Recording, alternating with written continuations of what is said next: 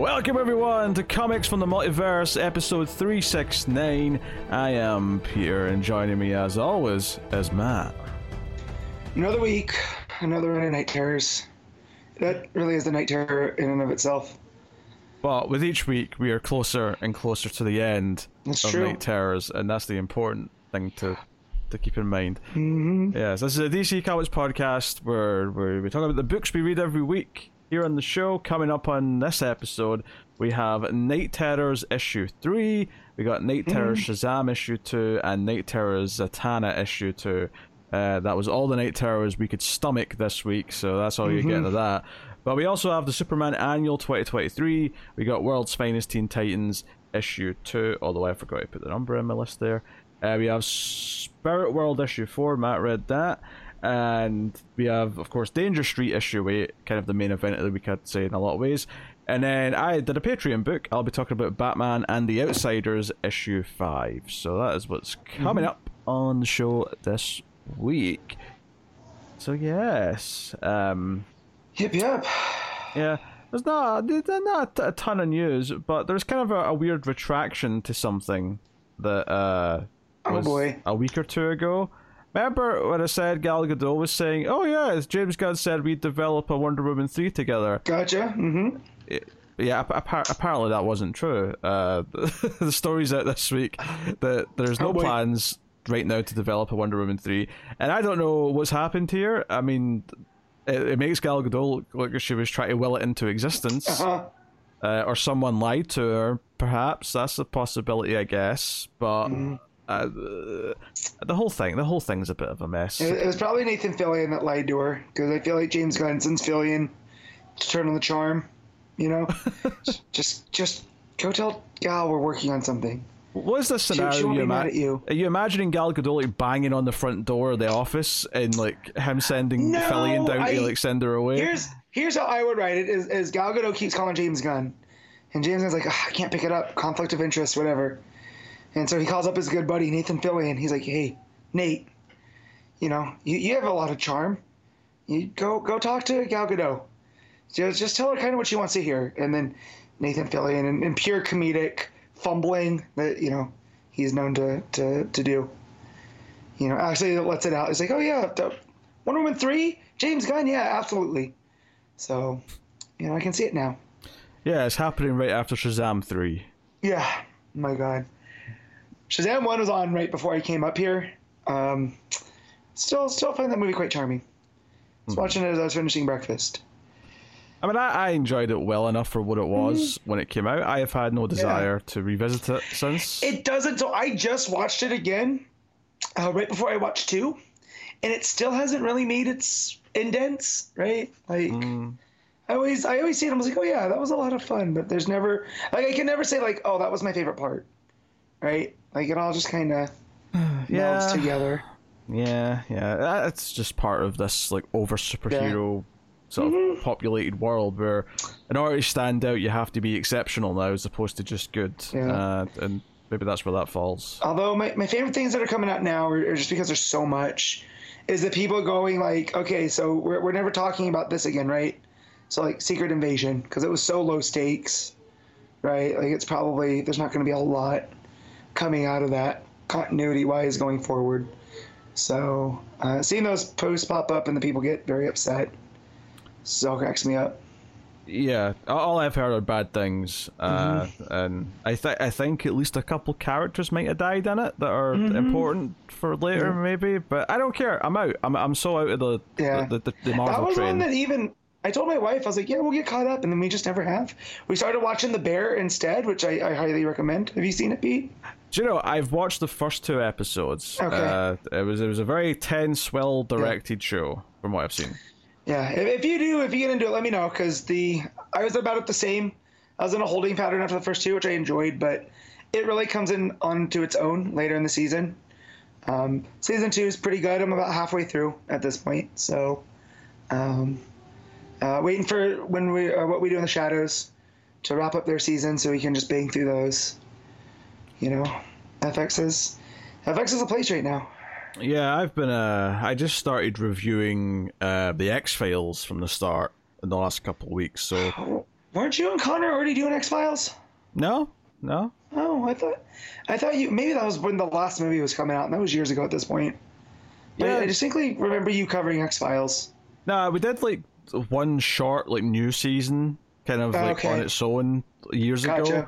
But yeah, I've never seen the vast majority of it. Uh, oh, okay. So uh, started doing that, and I'm also working through Person of Interest, also for reviews. Oh. So if you want my thoughts on either of these shows, you can get them in go. detail over in the Mild Fuzz TV channel uh, on And, YouTube. and, and you're still working through Twilight Zone?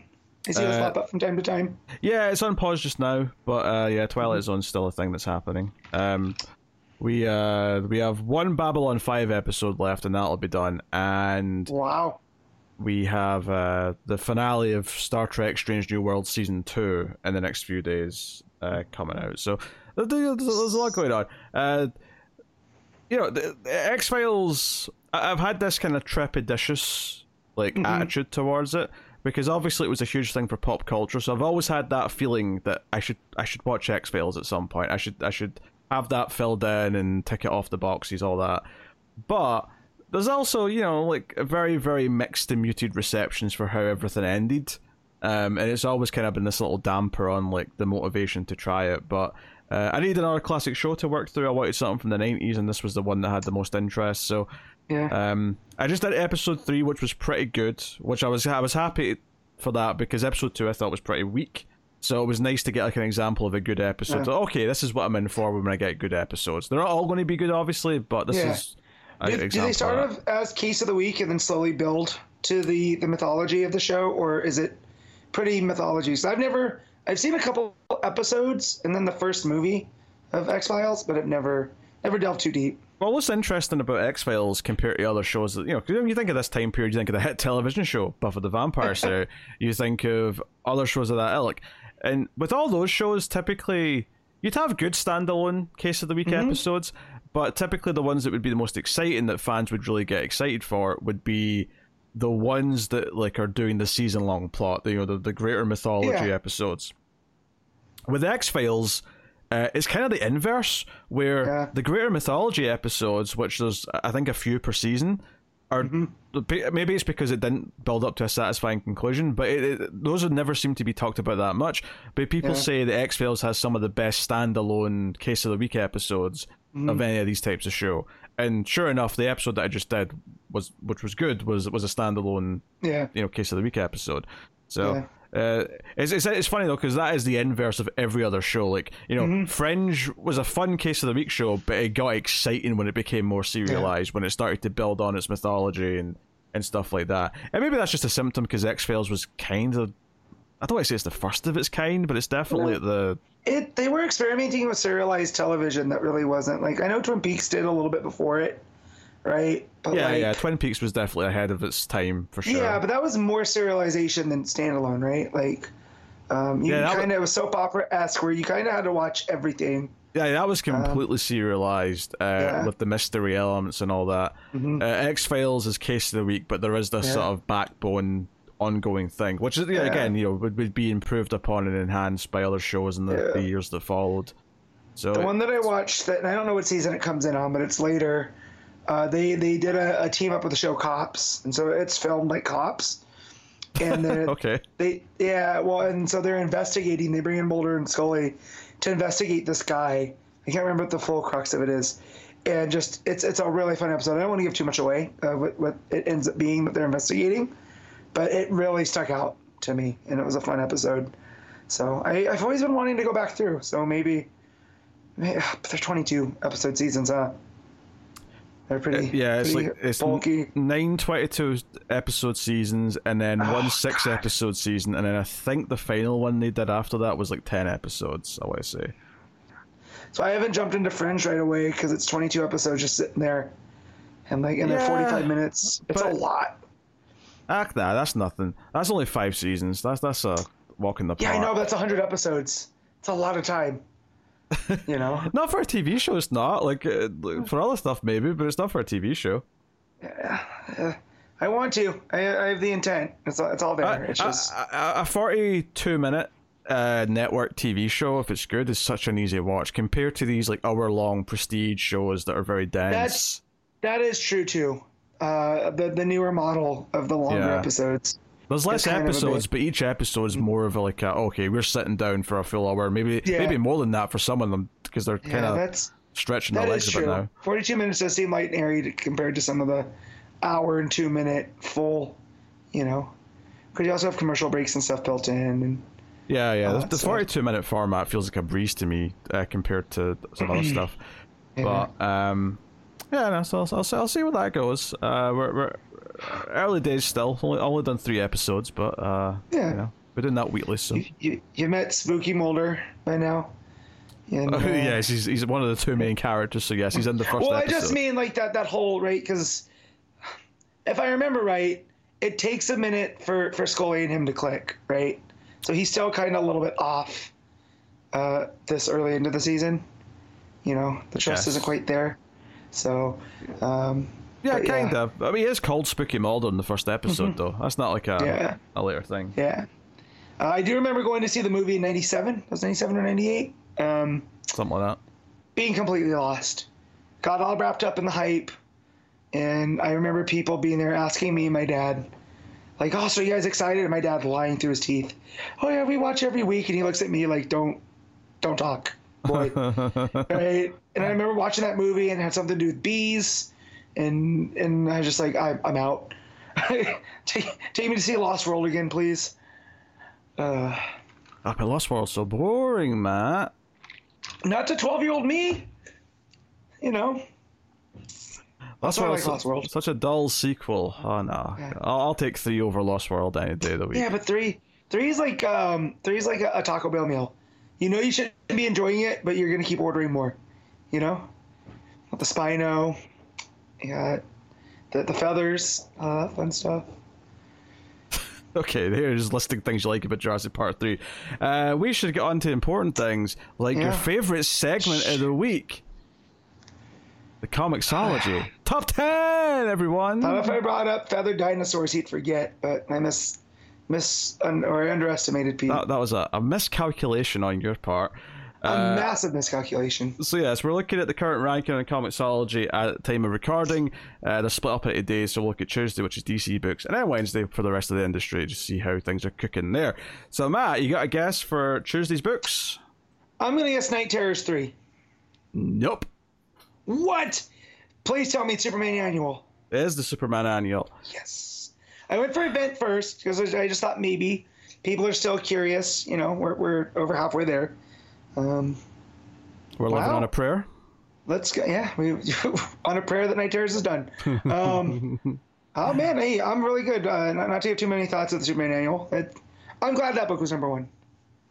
Okay, okay. Number two was Knight Terrors issue three. Number three was World's Finest Teen Titans. So that beat all of the Knight Terrors tie-ins. Number four was Knight Terrors Green Lantern. Number five was Knight Terrors Shazam. Number six was Knight Terrors Robin. Number seven was Danger Street. Number eight is Knight Terrors Zatanna. Number nine is Wildcats. And number ten is Knight Terrors The Flash.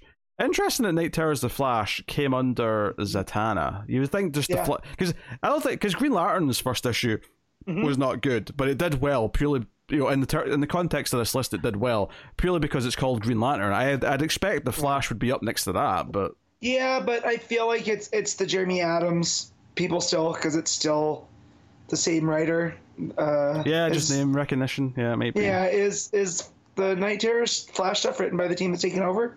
No, no, it's a, it's a No. random. So yeah. so that could just be it. I know I skipped Knight Terrors Green Lantern this week after picking up the first issue physical. Um, but I was like, nah. Even my shop was like, "You sure? You you talk about Jeremy Adams a lot?" And I was like, "Yeah, no, that that first tie-in was, was a of re- uh, read." So Oh yeah, I mean you were you missed that week last month, but me and Yeah. Connor eviscerated it. Yeah. So, you know, props to him for trying, though. I, I give the man credit for trying to do his best with a tie into an event that comes two issues into his run. yeah, So, yeah, and it's and it's not the only book to suffer that. I mean, Shazam was the same thing. That Uh-huh. was like two or three issues in, and then boom, here's a yeah. uh, so it was thing. It was curious that the first four also lined up with of Comic Geeks. Oh so really? Okay. yeah, as you were going, I was like, oh man. And then uh, Robin was was number five, and I, I knew, I knew it couldn't be true. So Um, and Danger Street having a good showing still, so you know, seven that seems to be about where King's stuff like that slots in.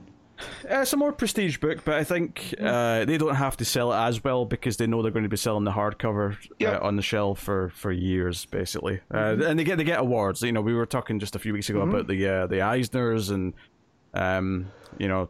Human Target was picking up a bunch of awards, so I, I think they're quite happy with with that stuff. Uh, looking at Wednesday's books, you got a guess for number one from Wednesday? I just I clicked the wrong thing and it gave me everything but Marvel. So uh, let's go. You might need the Marvel Um, books. I'll just say that. yeah, you said I do need them. I said you might. Yeah. Um, my cheat code. I don't see it, it operating. oh, there. I'm just gonna go with Immortal X Men. That is incorrect. Ooh. Is there a tie-in that I missed? I was went down. Nope. Hold on, I'm looking. Ah, there it is. It's Children of the Vault. It is Children of the Vault. Yes, that is. I- Uh, There was no X branding on there until I looked at the artwork. So mm, um, yes, yes, the- yes. there was a big X in the corner, but nothing on the titles. So, dang. Yeah, number two is Immortal X Men. number three is Amazing Spider Man. Number four is Avengers. Number five is Ghost Rider Wolverine. Uh, number six is Guardians of the Galaxy. Number seven is Spider Man Annual uh, 2022. And number eight is Miles Morales Spider Man. Number nine is Star Wars, and number 10, uh, our only non Marvel book in the top 10, is House of Slaughter issue 16, which is by James Tynion. So, uh, Nice. not bad. Uh, so, yeah, very Marvel heavy top 10 uh, for Wednesday this week. Um, but fair enough, I suppose. Um, just looking down to see if there's anything interesting jumping out. Nothing interesting, but um, you know how we talk about how 90s comics were over sexualized and stuff? There's, Uh-huh. a, there's a comic here called Gun Honey Issue 2, which is really sticking out as an egregious example of Yeah. sexualization of comic books. Yeah, the the Heat. Uh, I have it listed as Heat Seeker, a Gun Honey series. Um, so yeah, with the, are you talking about the cover with the black box on it? Uh, there's a black banner at the top. I don't know if it says a box, but Oh it's, man, there's there's a black box. What looks like it's covering up her rear end on, on the cover. So, Oh no, there's no black box on Amazon. It's it's just her Oh. ass. It's her ass and a thong. Gotcha. Okay, so here here there's a black box on the comic geek. They've censored it on League of Comic Geeks. That's Yeah. how that's how shameful it is. So We got ass, we got side boob, we have the pose of like the ass pointing at the camera, but she's turning Yeah. around to look at us. that is that is terrible posture for this poor woman. Yes. They did her wrong. Oh, her her back is going to be a nightmare by the time Yeah. she's thirty. But judging Yep, from yeah. this uh, this pose, uh, it- you know, it's just that classic like no woman's body is this shape kind of No. kind of figure. Uh, I just wanted to shame that a little bit. Uh, Yeah, just just a tad. Yeah. Uh, so there you go. That, that's the uh, the Comixology top ten for the week. Um, yeah, and the only news I had was that Wonder Woman movie retraction thing. So, uh, not much there to say Mm. either, unfortunately. Yeah, I just went looking through too while we were going through that, and there's not a lot. Uh, that's not opinion. There's no like news. It's just a lot of Nah. you know. Which is, you know, it's not surprising. You know, it's, we're only a few weeks removed from Comic Con. There was solicits right after that. It- like, there's not really room Yeah. for a bunch of announcements as of yet. I'm sure in the coming weeks, maybe solicits for what is November next. Maybe we'll get something juicy. I don't know. Yep.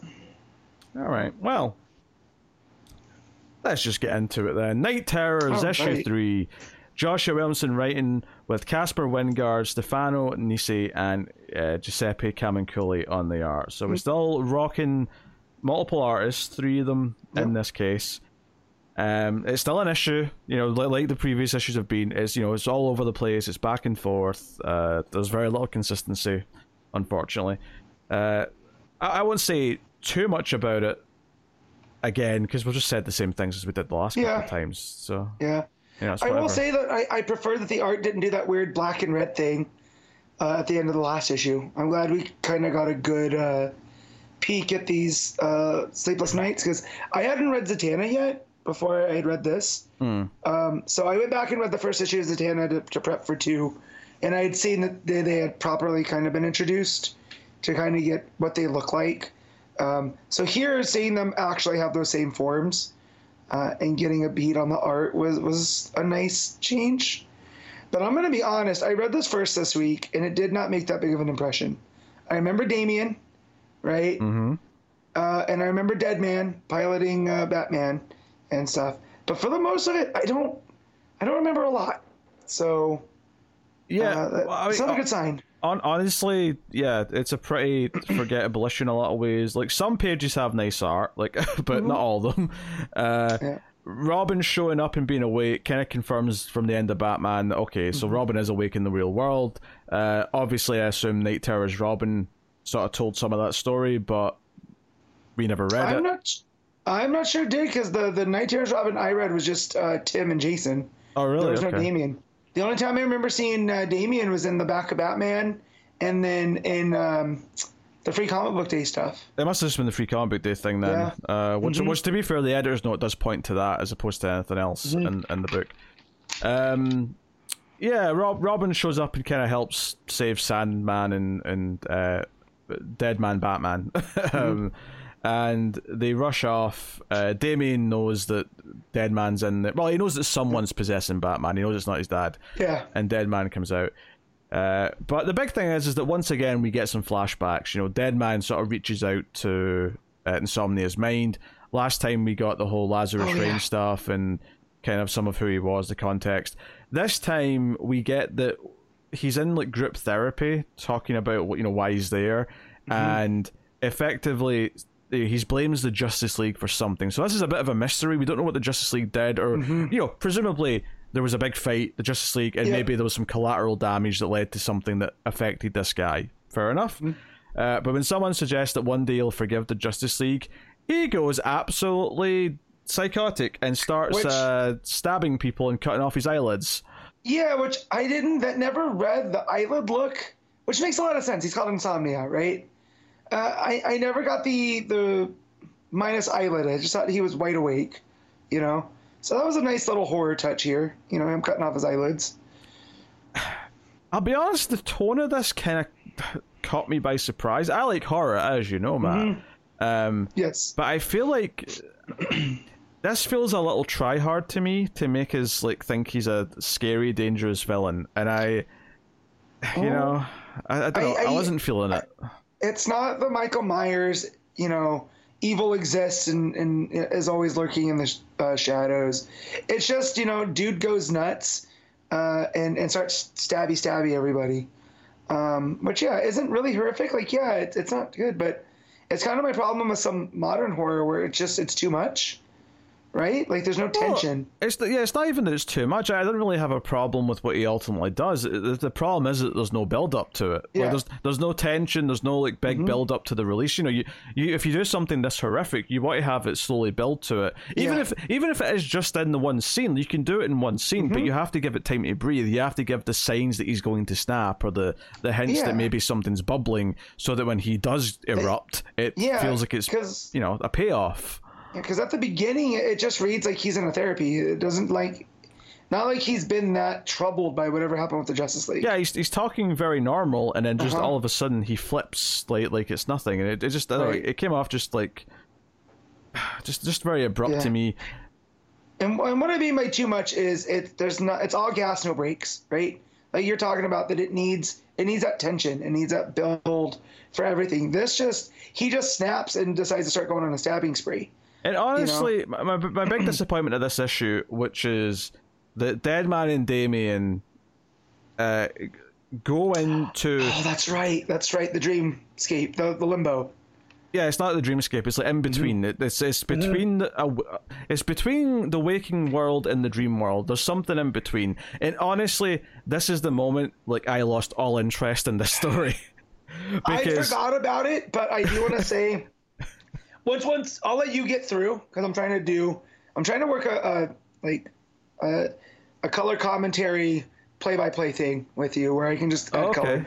So I'll let you I'll let you do the play by play on it real quick and then I'll I'll give you my my thought on it. 369 episodes in, Matt's thinking, you know what? I'm going to change our, our style. I'm Mm-hmm. going to try something. new." Yeah, well, It, it's come from watching a lot of wrestling and hearing Okay. how Riccaboni and uh, and um, Nigel McGuinness are right. So, you know, there's there's the two man booth and it works out well. Yeah, So, I, I just I I was a spare wheel. I agree. Um, so yeah, so so they have this plan. Sandman they, they realize that if the if the Nightmare Stone's not in the dream world, then maybe it was hidden in between the dream world and the waking world, and we get this limbo in between place. So Sandman sends them in there, and he has to hold off the the Nightmare uh, warrior dudes, whatever they're called, the Sleepless Nights. yep. Sleepless Nights. and they th- these two go into this like in between world and mm-hmm. there's a house of horrors blah blah blah blah i think instantly i just kind of felt like oh this is like this is all the forces again to me from williamson mm-hmm. it's like Ah, you took what I was going to say away. Damn it. that was my color commentary.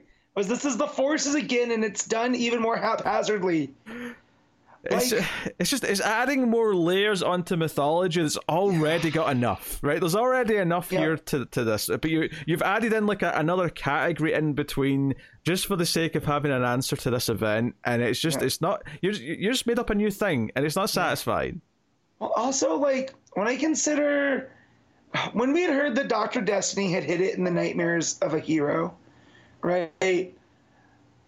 Like I knew Deadman was central, but I didn't think because Deadman's not really a hero; he's a ghost, right?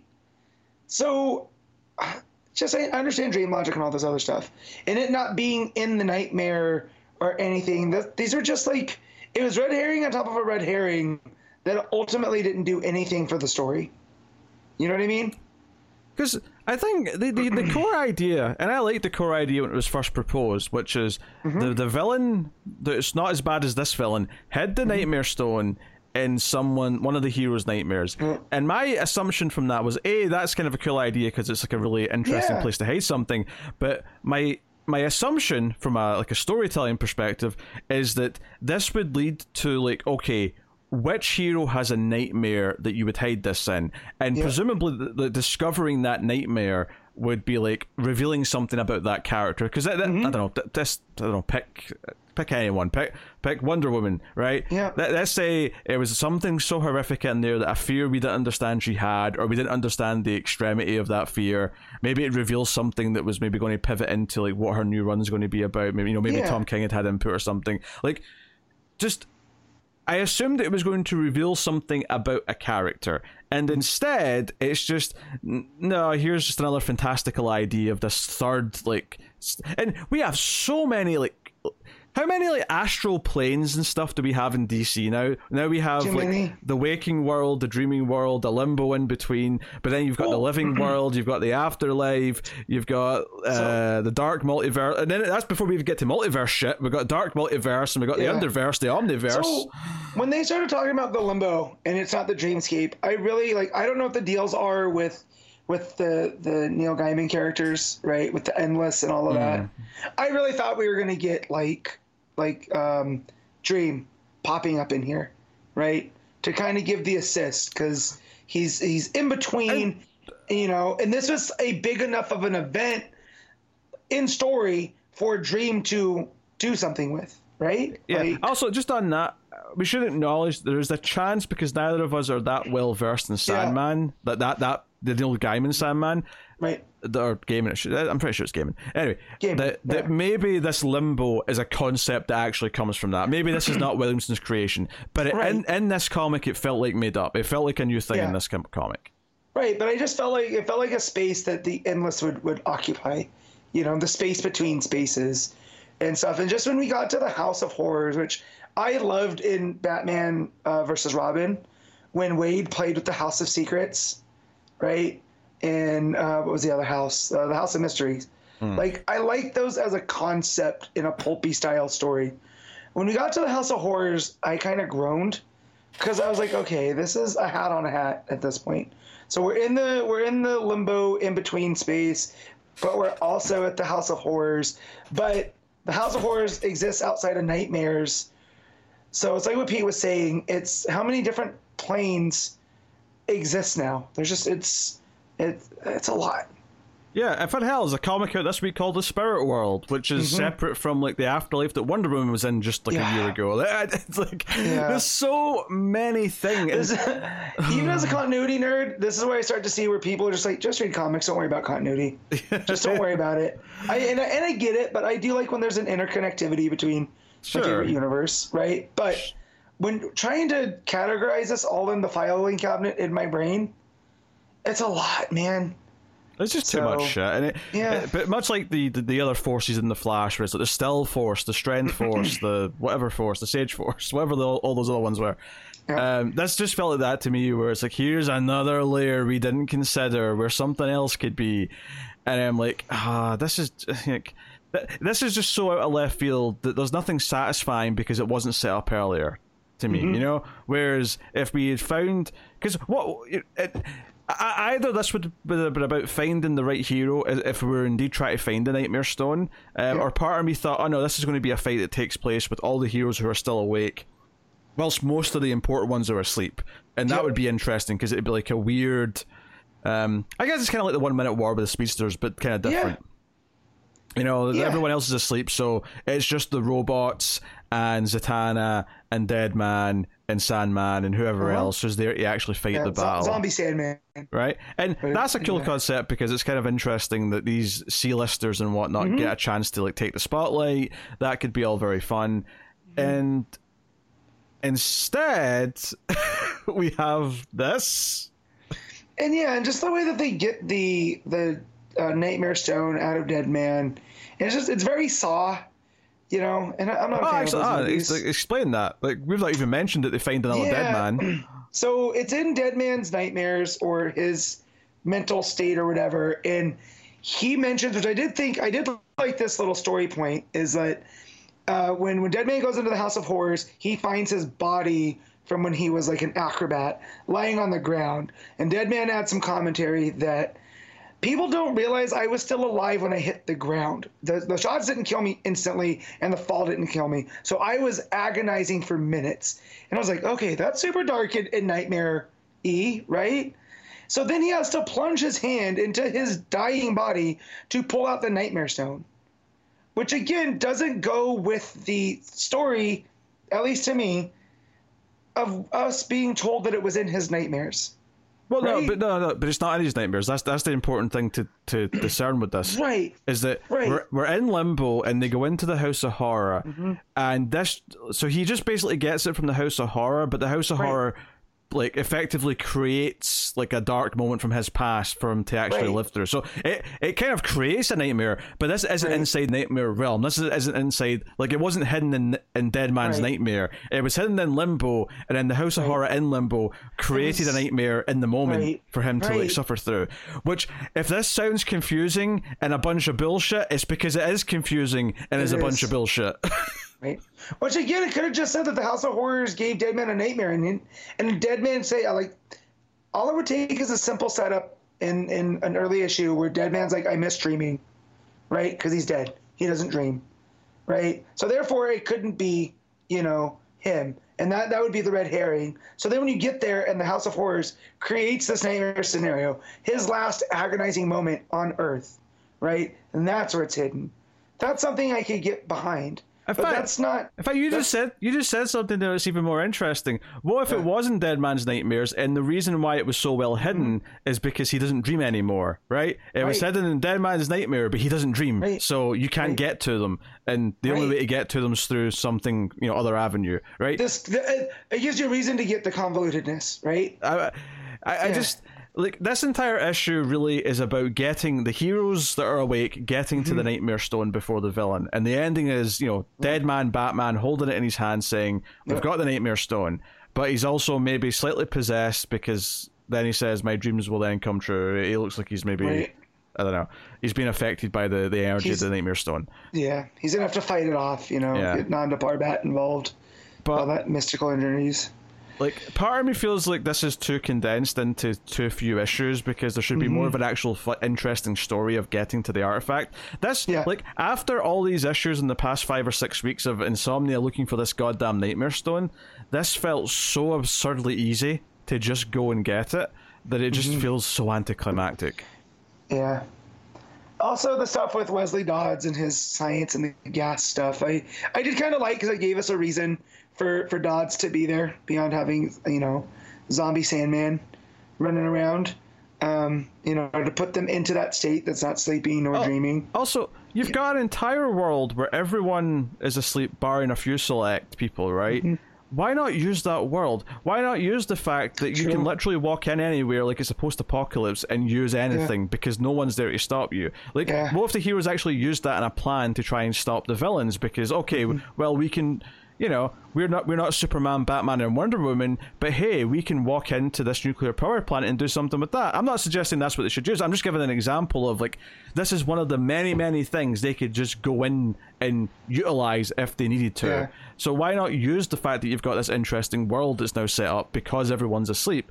And instead of exploring a sleeping world, which sounds kind of eerie and interesting, Mm-hmm. we're doing let's go into limbo with magic and get the MacGuffin. Yeah. I thought I'm just like this has went so far off the deep end from anything I wanted from it. Yeah, true. well, then that was the mistake is that we wanted more from it, and it, it just really is starting to feel like a holdover for two months while like, while they get things in order. You know. Yeah, I don't know. I, I really don't. Um, but anyway, uh, yeah, art's all over the place because we get multiple artists. If you like Yeah. the art on one page, there's a good chance you won't like it on another. Um, I will say I do like the intro to this issue and the last issue with Deadman talking as if he's like a, a presenter. Like last time it Yeah. was a TV presenter, this time he was on a stage. Uh, I, I kind of like the stylistic touch of that, but I mean, obviously it's not enough to save the issue in any, any way, shape, or form. So, Yeah. all right, what are you rating Knight Terrors 3? I'm giving this a five. I'm going a 4. There you go. It sucks. I don't recommend it. right. Uh, where are we next? We got Knight Terrors Shazam issue two, Mark Waid writing and Roger Cruz on the art. So this, like, I think the art in this is pretty nice. I think Mark Waid uh, has done a better job at writing these tie-ins than just about anyone else. Um, unfortunately, by the end, it still falls victim to just being a tie-in to an event that we don't like.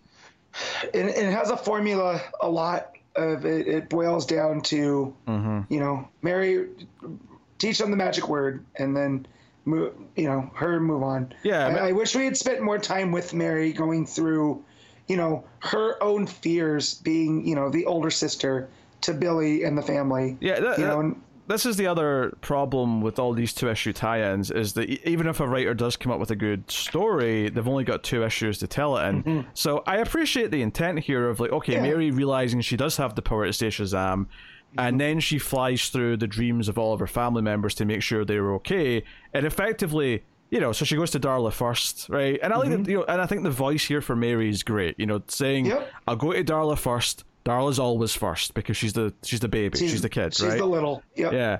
And saying, okay, you've got this fear of all these these giants which represent grown ups. Hey, here's the power of Shazam, and gives her the power. Um, same with uh, Eugene, same with Pedro, so on and so forth. Everyone with Billy because Billy's not there. And I, I did get a, a laugh out of Freddy because his nightmare was just this wacky. His head's bigger, smaller, it was smaller, yeah. It looked really yeah, small. and stuff. And Mary just looks and goes, "Freddy knows what to do," right? Uh, which I did get a kick out of that. Yeah, uh, Pedro just needs uh, clothes on. He's he's having the classic uh, "I'm Yep. naked talking to class" dream. Yep. Uh, and so the insomnia version of Billy is chasing her throughout these dreams and eventually catches up to her. They have this fight.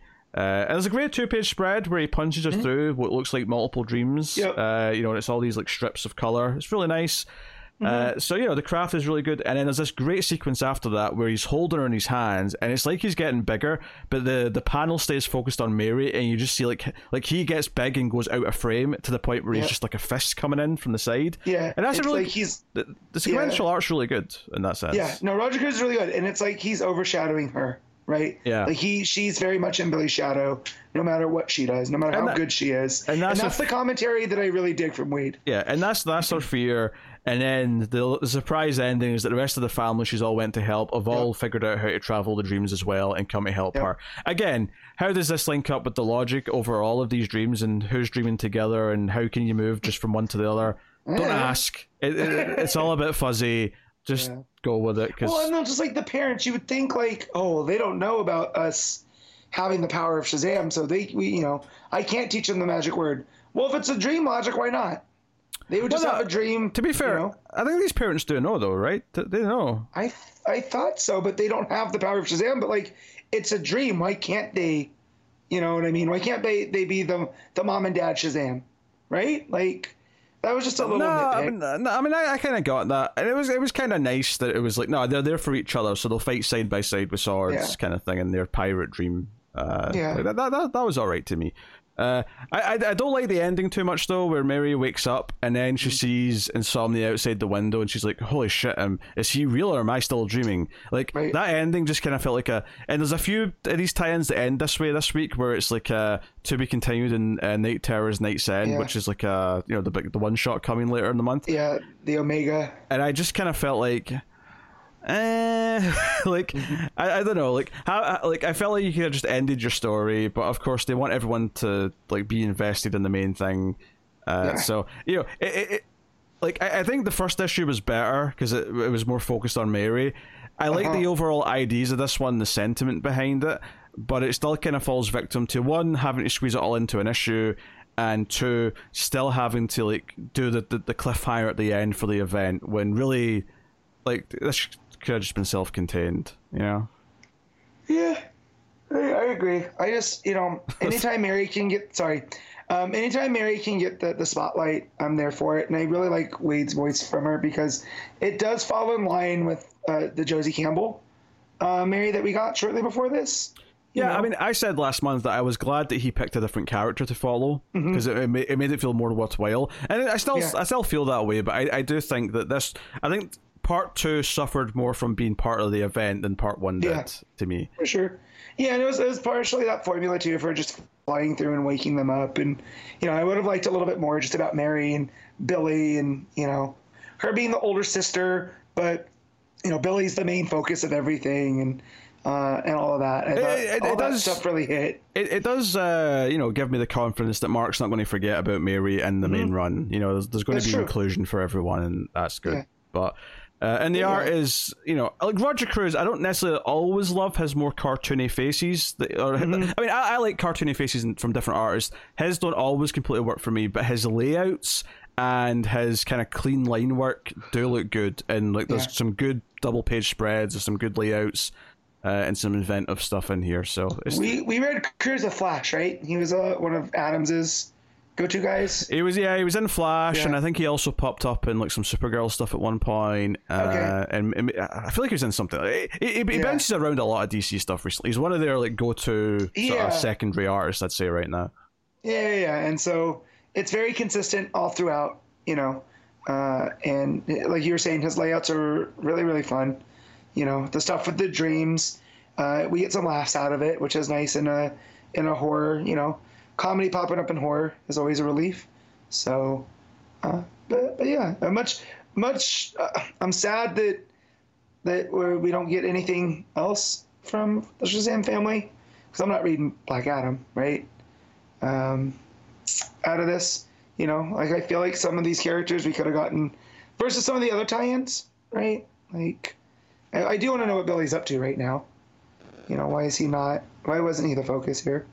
So, I don't think Yeah, we'll I mean, he, he- he's the main character in the ongoing book. You'll have him next month. It's fine. yeah, no, I know, but it was just like I'm, I'm glad that we got to be with, with Mary, but like, where was Billy in all of this? He, he is Earth's mightiest mar- uh, mortal, you know. So that, that that's really just my.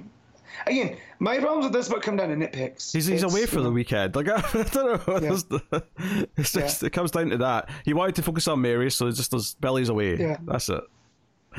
Uh, all right. What you what you rating? I'm gonna give this a seven. Six point five for me. Okay. I think it's just a little bit weaker on that first one. Um, I I appreciate it more than some of the tie-ins, but uh, it suffers from just being a tie-in to an event, basically. Yeah. Uh, so that is that. Uh, Shazam Zatanna issue two. Dennis Culver writing with what? You want to try that again? Oh, you Knight Terrors.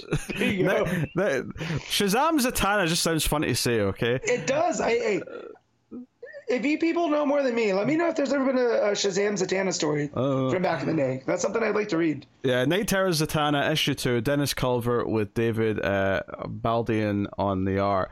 So that this was notable last time because it was one of the few where the main character was awake. So that was like okay, and and instantly there's something more interesting going on here.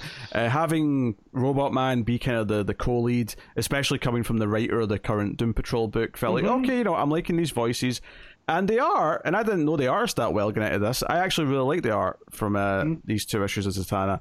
Um, Yeah. I will say though, as much as I think this was a very easy read, and there's some really nice art in here, uh, and I do like Culver's voice for Zatanna and especially Robot Man.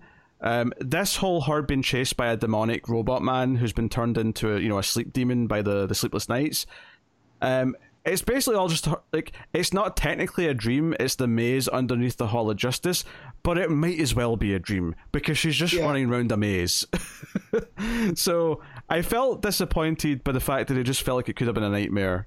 Just despite the fact that it's technically not, it still plays out like one. You know, when Zatara shows up in zombie form to mock her and talk down to her, it's still just zombie. It's still you know, it's still it's still just nightmare stuff. Even even if she's not asleep, it's still nightmare stuff.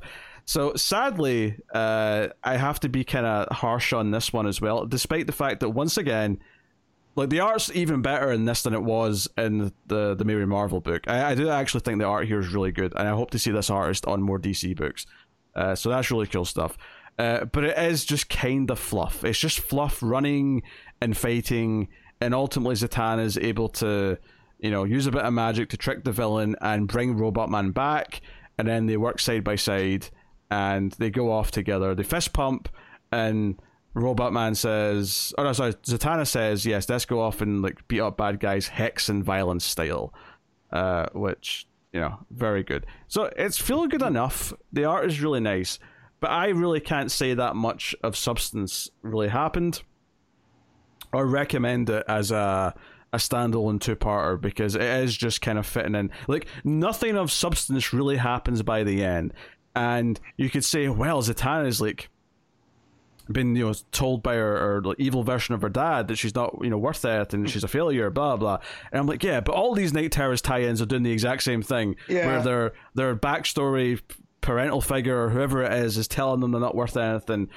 Like it's all the same shit. Nothing nothing new is said god damn it uh so sadly i also have to be kind of cr- critical of this. I, I know matt you didn't read this one. Uh, No, no, no. I got I got about three pages in and then forgot to get back to it. Um, I got to the the transformed robot man, and I think I'm like, okay, it's time for bed, uh, and then didn't have enough time today. So yeah I, I will agree about the art. The art is really good because I did thumb through it before we started. So um, It's funny because when I was talking about Roger Cruz's art in uh, Shazam, I Yeah. was saying that I don't like his cartoony faces. I would also describe this as cartoony faces, but I really like this cartoony face Right. style. You know, so Right. it, it's, it's a hard to different. it's hard to describe why. Like, you know, there's a certain point with art where you're just kind of saying I like this and I don't like this, and there's not really much beyond just a, a personal taste thing. But Yeah. um, it works for me here uh, much much more. Um, so uh, like yeah, uh, honestly, this is a really short review because I really have very little to say about the the the bulk of what's going on in it. So I'll just give it a.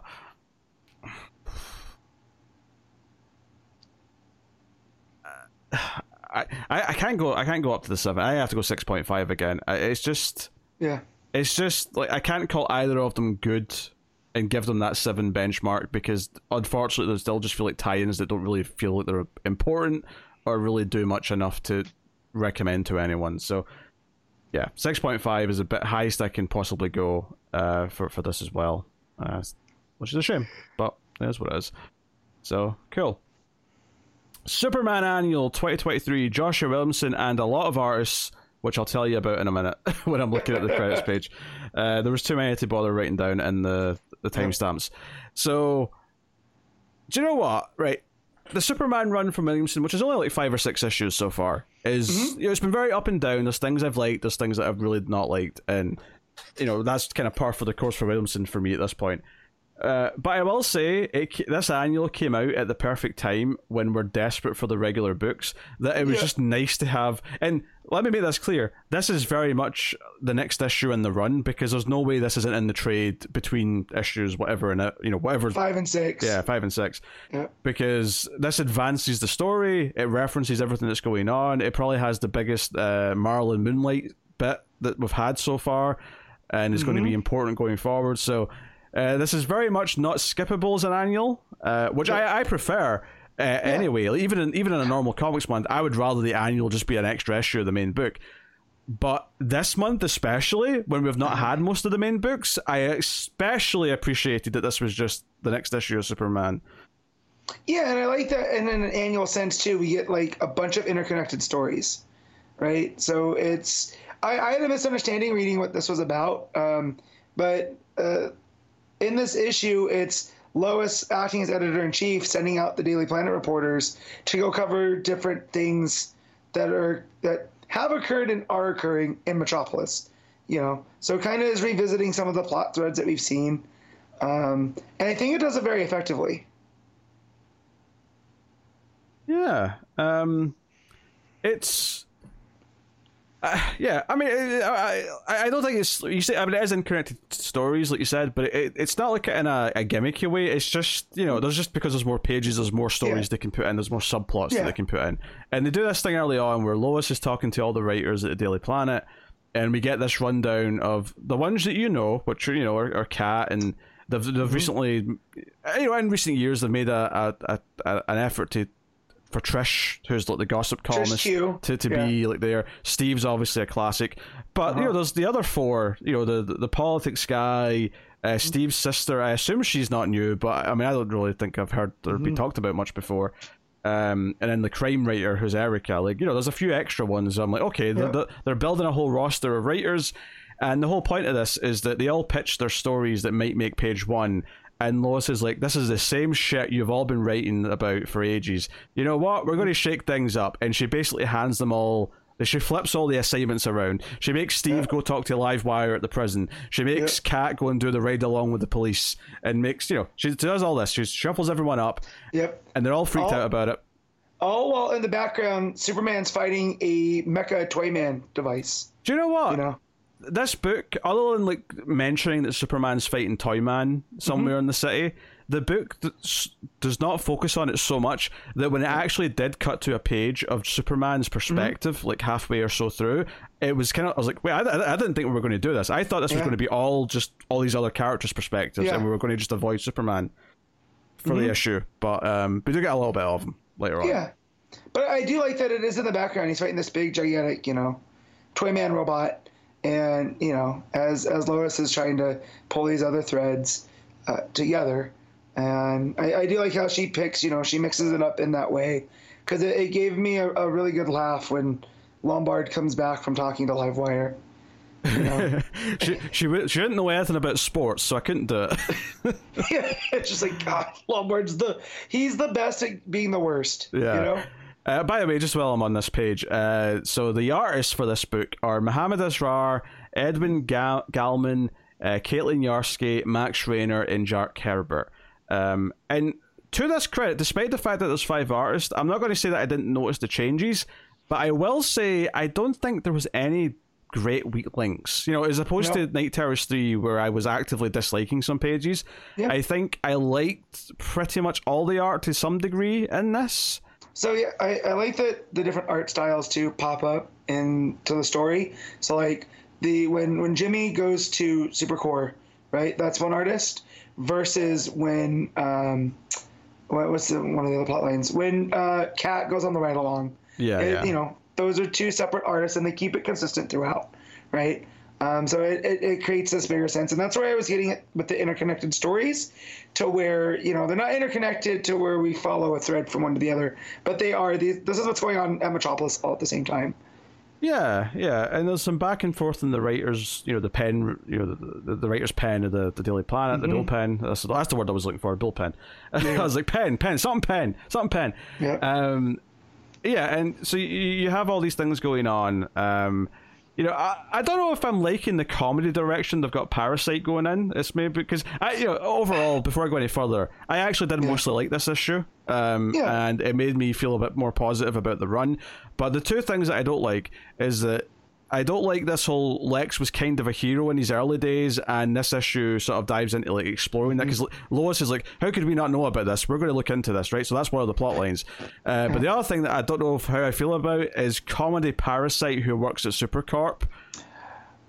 It is a bit much. However, judging from the different versions of, of Rudy, the person he was before he was Parasite, this is kind of who he was before. So I can buy the idea that if he's not constantly hungry, he can be a functioning member of society.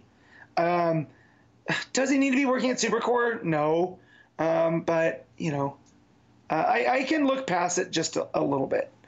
So uh, it did give me quite the laugh though when Jimmy's like, uh, Par- "Parasite's here, right?" And you know, Mercy is like, "Oh no, you know, he he's on work release. He has to go back every weekend." you know? Yeah, yeah. Um, and it's funny because there's like a there's a whole little action scene here where they think parasites went bad, but it turns Yeah. out it was one of the the copies from the prior plot that's sort of on its own. And Parasite comes in and sort of says, "I'll keep him uh, Right. effectively as a pet." And I kind of felt like this was just like padding for the page count. I'm like, I feel like seeing him in the business, the, the the shirt and tie doing work, that could have just been the final point and ended the scene. But we had we had to have a little scare where oh, as he went bad. Well, it didn't really matter. I also think it was Williamson reminding us that that Mercy does have Lazarus Rain power still. Oh yeah, because she forms a She cannon out of her yeah. arm. Yeah, Which I was like, are we gonna forget about that? And no, hmm. because I do like too that Jimmy points out like we don't know anything about Mercy. We don't know what she did before she worked for Luther. She still calls him Mr. Luther, right? And like she was just willing to let Superman come in and run Supercorp. So I do like that they're you know Williamson is putting some seeds into was it what, what Mercy has going on. was it the Superman animated series? No, maybe it was the Justice League animated series where Mercy was a robot. There was definitely there was definitely a version where she was an android. Yeah, it was either Justice it was either Justice League uh, Unlimited or Superman uh, later seasons. yeah. But yeah. Uh, so Lois is frustrated that she's back at the office. She doesn't really like being editor. So as soon as Steve suggests that she go and interview Livewire herself, she's like, "Yeah, good idea, Steve. Hold down the fort with those donuts. Yeah. I'm, I'm going to go and talk to Livewire." Gotcha, Chief. Like, uh, I will say I was surprised to get a reference to Bendis's run uh, here. yeah. uh, with Red Cloud seeing Lois Lane at the prison and immediately being like, "Oh shit, I'm breaking out right now to try and kill her," uh, and then Lois convinces them to let out Livewire, and Livewire fights on behalf of Lois because she wants to be interviewed, uh, and and also Livewire's kind of good now because she's dating Jimmy. There's a- you know there's a whole No, no, no. Banshee's dating Jimmy. oh Banshee's dating Jimmy. You're right, you're right, right. Sorry, sorry. I'm, I'm, But the thing with Livewire is, is I feel like Livewire just wants an audience. I'm mixing so up if you can give her my- audience. yeah, I'm, I'm mixing up my, my my my lady Superman villains here. Sorry. Yeah, yeah. So, but I do like the idea that she just wants to be heard, and so you, if you let her just talk, she'll play ball because that's really and that's what Lois Yeah. promises. It, like, it was in my, it was in my head because there was a joke earlier on in the issue where uh, Tr- Trish's no, it was Cat who was saying, "Oh, I could talk Uh-huh. about uh, uh, Jimmy and their, his new girlfriend, but Uh-huh. we could wait a few days and I could just talk about the breakup instead." yeah. Oh God, I can't. You know, Williamson does have a pretty good voice for a lot of these um, Daily Planet writers, right? Like he does. He that does. feels very spot yeah. on for Cat. I, so- I, I think he's doing a good job with the the, person to person conversations and Mm-hmm. the voices. It's just the, the greater plots that he sometimes is uh, maybe Yeah. going to fumble. Um, so after that, we do cut to Superman, and uh, I don't know which artist did this page, but they were going for Christopher Reeve because I see I see Christopher Reeve at least on that one Yep. panel. I think that's because it's kind of the darker, more shadowy. Mhm. Uh, I think that's Edwin Galmon because I'm looking at covers as, as we talk, and that's looks like the style on the Edwin Galmon Okay, cover. okay. So, Uh, but so it's it kind of reminded me of uh, what's his name, uh, Mike Perkins on the Lois book, a little bit.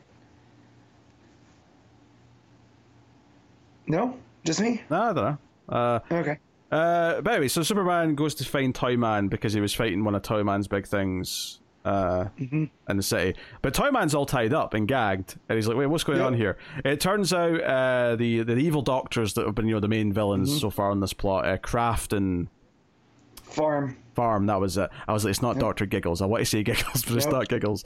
Uh, so you know that's like okay, that's interesting. So they're they're they keep sort of setting up things for Superman to do without striking him yet. So that's like Yep. a, a thing that they've got going.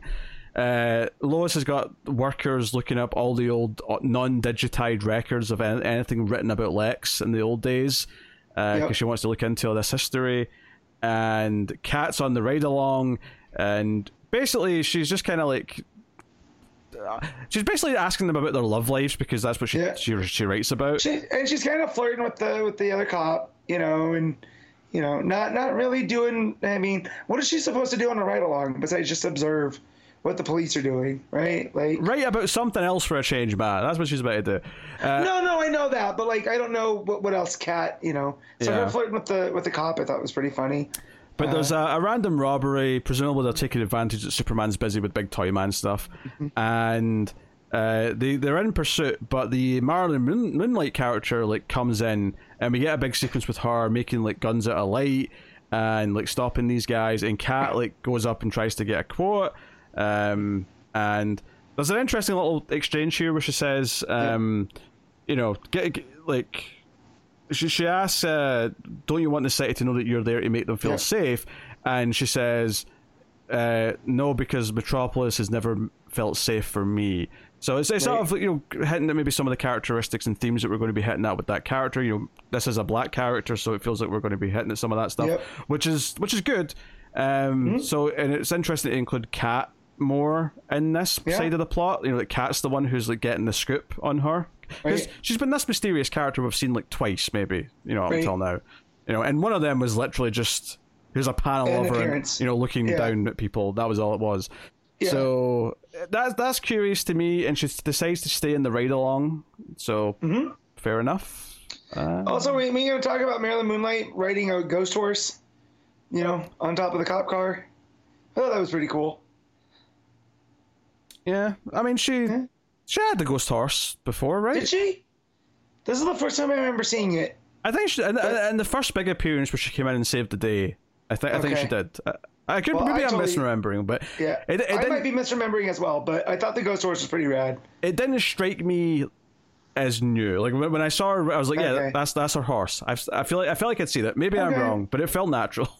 Gotcha. I guess is what I'm saying. Yeah, I'm just saying. I, I thought it was a cool visual. Just it was running along the cop car, right? Also, You know, just, yeah. yeah. So, so the next scene, uh, Superman comes to speak to Lois, and I, I would have been fine not seeing Superman until this scene, you know, properly, Yeah. Mm-hmm. because it's like we're following the writers of the planet rather than him. But uh, it turns out the the big like sort of toy that he was fighting in the city, it was actually being controlled by some kids at an arcade because they didn't know they were controlling a robot. They just thought they were playing a video game. And I'm like, hey, that could be fun to like do more of that sort of thing with these villains if they're like Yeah. unwittingly Well, it- having people be like accomplices without realizing it.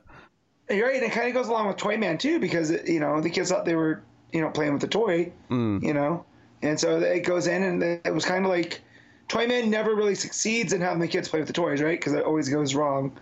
Uh, so it's almost like they're doing Toy Man better than Toy Man, and I don't think he'll take to that very kindly, you know, uh, when when he does respond. Yeah. So the two big things at the end of the book, which I think are, well, one's interest interesting. The first one, I'm not sure how I feel about yet, which is that Perry White was basically censoring any mention of Lex being a hero at the planet. That's why there's no record of it, which is a little bit silly to me because it's not like there weren't other papers. There was other media Right. besides the Daily Planet, so there'd still Um, be a record of it. There's also the rival Daily Star. Superman's Yes. works for both. So Uh-huh. like, yeah. Um, and I don't. What the type of person Perry White is. If Williamson goes and that he had this hidden because of X, Y, and Z, I just don't feel like the Perry White that I know, right? Well, would- would- uh, yeah, but that, that's the point. Is that like why why did he do this? Right? You assume that there's going to be an interesting reason why he was doing this for Lex. If it was for Lex, even maybe it was for someone else. Right. I don't know. But yeah, I just feel like like we've had stories where it the story is Perry's journalistic integrity is so strong that he doesn't Yes. he doesn't shake whatsoever. That, that's why this is supposed to be shocking. I, I guess the concern comes from the fact that Williamson can often fumbles these things. He, he sets Yeah. something up and then we don't like what it does to the character. So I'm a mm-hmm. little worried that he's going to do something Yeah. that doesn't feel right for Perry. Because guess. I do like, I prefer the threat of it never happening, right? Or you know, not that it was Perry hiding it, but it was something bigger than the newspapers that were able to get everything pulled, right? So that it, it technically Lex as a hero never happened. I still don't want to believe it happened because I don't like that thread, like at all. But, um, but I- yeah, I, I think there's possibilities with it. I just I don't know if I trust Williamson to be the one to like have them work. You know. Mm-hmm. Um. So the other big thing though is that the villains uh, Pharm in in uh, Graft have got Lobo right, and they've made a special syringe to take some of his blood, and they're talking about his blood and uh, all the rest of it, and they're wondering if other Czarnians have the same regenerative qualities. And Lobo's all like, "Ah, I- I'm one of a kind." Well, except that stupid daughter I've got, but other than that, I'm one of a good kind. for nothing. Yeah. uh, and then we cut to like like a bunch of lobos all fighting, and you're like, "What's this? What's going on?" And I was genuinely not sure. And the reveal is is that Brainiac's got a city from uh, Czarnia. Czarnia, and he's going to unleash them at full size to do something to Earth. like he wants. You know what? Yeah. Go ahead. Oh well, so he's just just what he says here. So for the first time ever, he will not be alone in the universe, which makes me think Brainiac thinks there's another of his kind that unleashing the the Czarnians. Mm. Uh, basically, he thinks the he thinks Superman's adopted home holds the greatest secret in the universe, and he's going to use the Czarnians to help him get it. Uh, so the ver- it looks like we're going to have a bunch of Lobos running around. Which I prefer to a bunch of Kryptonians, right? Well, Because Super, thi- Superman always being the last son, and then oh no, there's sure, actually this secret yeah. colony of you know, and it's not always Brainiac, right? It's it's Argo City or it's whatever. There's actually the secret colony of Hmm. of Kryptonians that show up and all this other stuff. So just the idea that there's more Lobos, but like, what if they're actually more docile than him?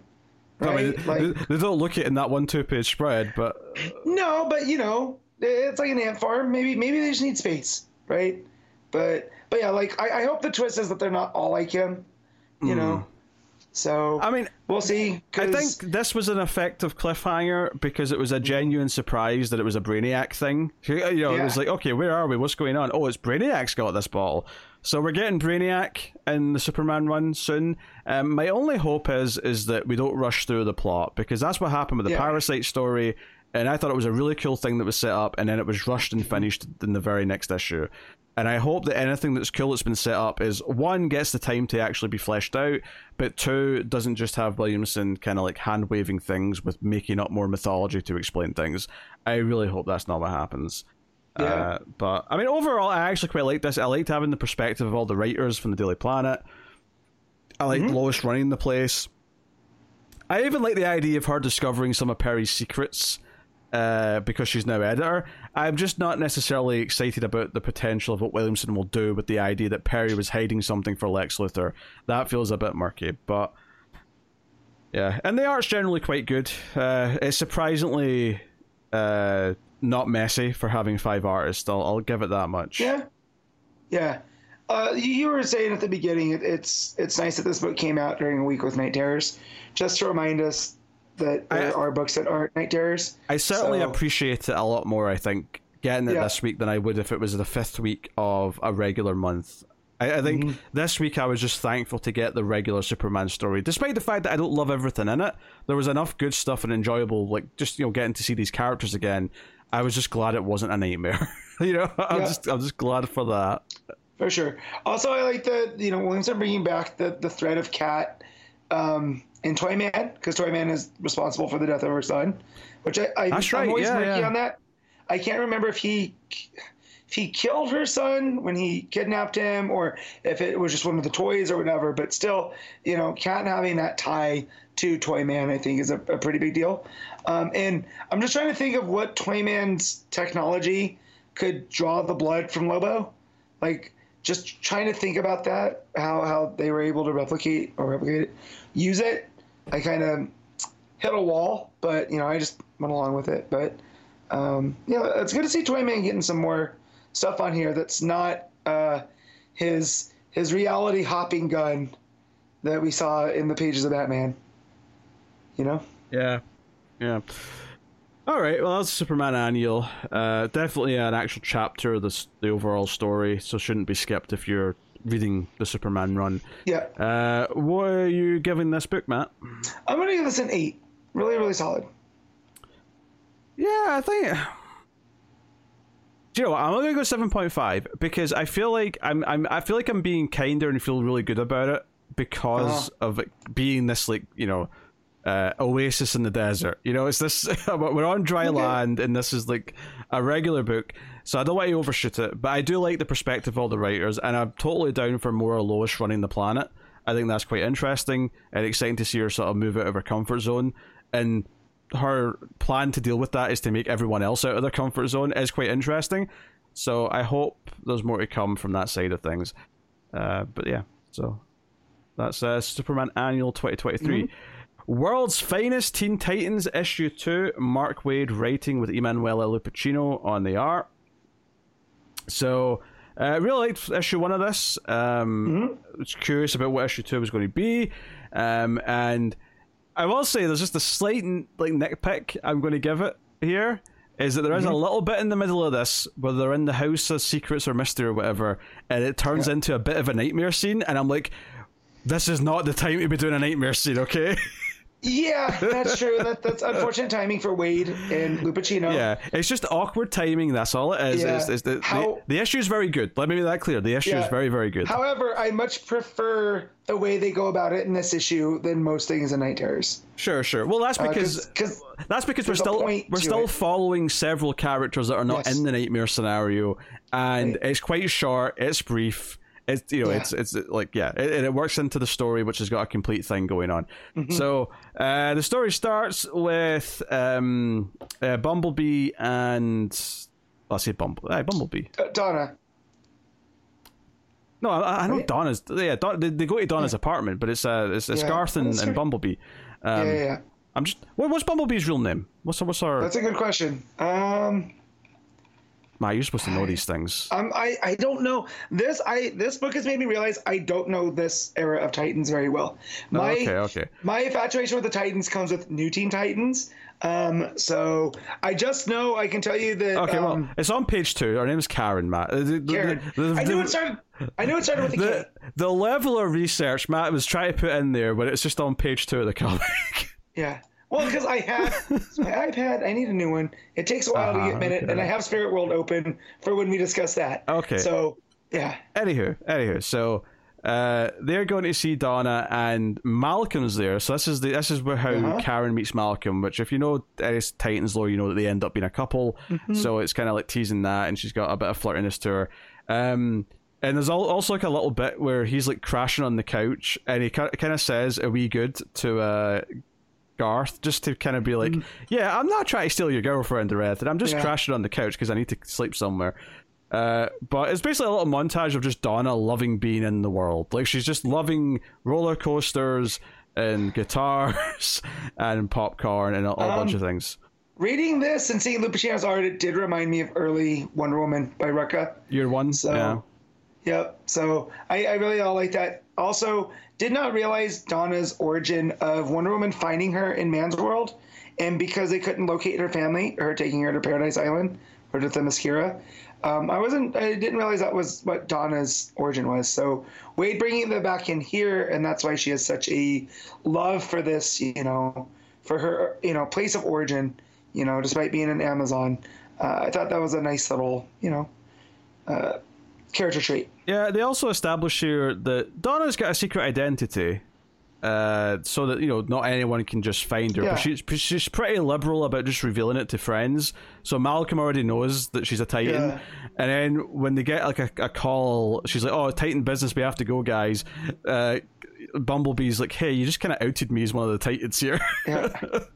and she's like, "Oh, I did," you know. So yeah, I do like Yeah. the kind of flightiness of, of Donna. Yeah, so Yeah. That, that's a bit of fun at the start, which I appreciate being there because I, I love that there's character development in this, and we're building like all these friendships and stuff. I, I think Waid's done a really good Mm-hmm. Yeah. job with this book, and we're only two issues in.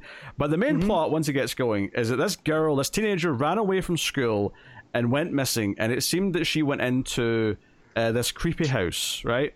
Uh-huh. and the Titans are here to find her, and we find out that she actually developed telepathic powers, and she was hearing everyone's thoughts, and it got worse and worse, and she couldn't keep them out. And then she started projecting her own thoughts out into the world, so everyone was seeing her worst like fears and dreams and secrets, and she couldn't stand to be around anyone, so she ran away. Um, Yep. So all a bunch of fun stuff. Uh, so three characters get sent in. Uh, Garth, uh, Speedy, and Donna go in to try and find her in this house, and it's basically like her this this girl's powers are like forming all these nightmare scenarios for them, and they're having Yeah. to fight through them. But you know, we do cut to the other outside world. Uh, Robin, uh, Wally, and Bumblebee go to talk to the the, the girl's friend, and she's like, "Hey, you know, this is what's going on with her." this is what happened. Um, so it becomes this kind of sympathetic thing. I think the big thing here is that Garth opens up about his backstory and talks to her to try and relate to her and say, "Hey, I had a tough upbringing as well. I was born with purple eyes, which to like people, you know, in Atlantis was was this evolutionary throwback, and I was sort of an outsider. I was called a monstrosity, and I was treated as this other." You know that the other basically, Yeah. um, so you know, it's this, and I was like, you know, I didn't know this about Garth. This is actually quite interesting to get some characterization for Aqualad. Yeah, he was. They left him on the reef. That's how Aquaman and Mara end up getting him. That's how he Hmm. becomes uh, becomes his Robin. Right? Is like they they found this baby on the reef and they brought him in because they're not going to let that happen. Or, or someone else did. Maybe it got adjusted later. But traditional Silver Age origin for Garth is that. Yeah. Uh, and then and because of his purple eyes and being the outsider, I think he's more adept at Atlantean magic along those lines. So that's when he becomes Tempest. I think- he's able to do all that stuff. Yeah, and I think Waid probably knows that most modern readers don't know this backstory for him, Yeah. and that's why it doesn't feel like it. It doesn't feel like another retread, like the perils in the alleyway. It's like no, no, no. This Yeah. is actually a character who doesn't get a lot of time usually, so we're going to give him a little bit of a, spotlight here. And and and again, and, and he works it into a way that's not just an info dump. It is him relating to the girl. Yeah, yeah. Each of those each of those fears. Uh, each of those fears, each of those nightmares are kind of a teenage fear of like rejection and and you know not feeling comfortable in their yeah, body and they're kind of translated for each of the characters who are experiencing them, but yeah, they they all kind of track back to like regular teenage fears, Mm-hmm. and and, and so it's that kind of fear of rejection is what Garth is um, is what Garth is is not applying to. What what's the word I'm looking for?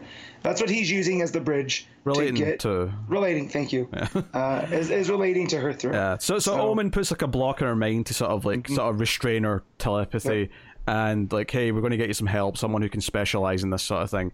Um, But notably, Donna's quite cold, and I, the impression I got from this is that Donna's upset that Garth never told her any of this uh, because they all hear it, I think, and I, th- I think Mm-hmm. Yeah. she's feeling like he's not opened up to her. And if you go back to that sort of like double date they had at the start, effectively, where they were going doing stuff, you know, Garth was kind of detached and Donna was the driving force behind everything. And then all of a sudden, that like, and you can imagine that Donna does feel like an outsider, that she is like this, you know, she grew up in a place where she was from another world, she was from man's world.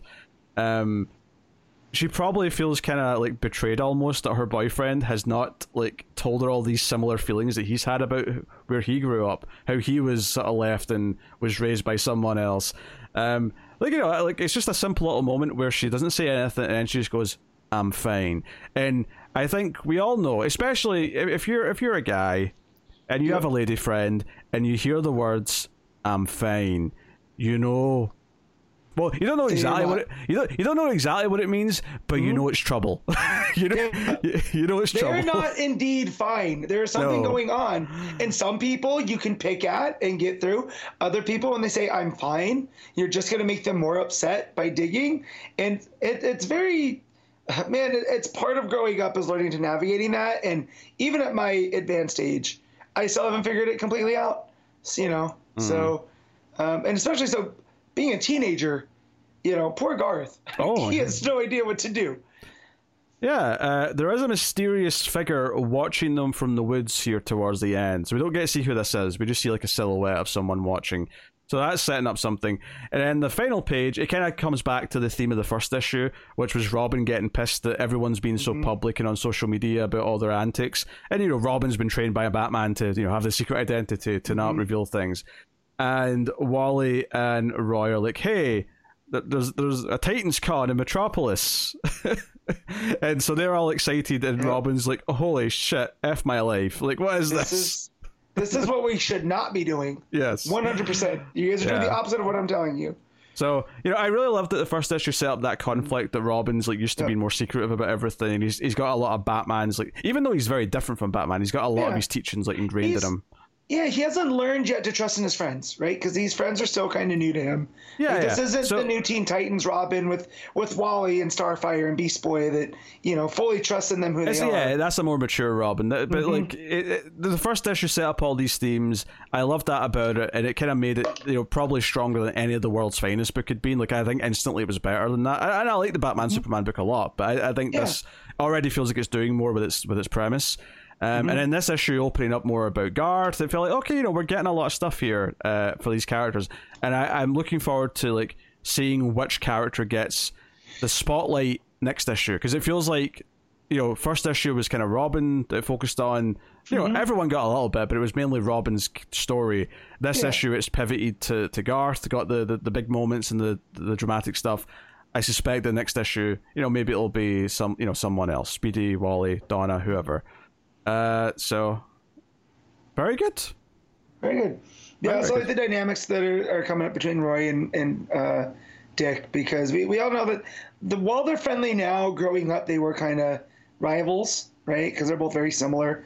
They're both wards to billionaires and whatever. So the fact that they are still kind of butting heads in this issue, I like that continuing over, you know. Um, but yeah, and Lupacchino's art, I just you know I'll always be a fan of. Uh, and here, the very, very clean lines, everything feels very classic-y, you know, silver agey at points, but not like Dan Mora's. It, there's a, a bit of a nuance difference to it. So um, yeah, I'll never be upset at Lupacchino art.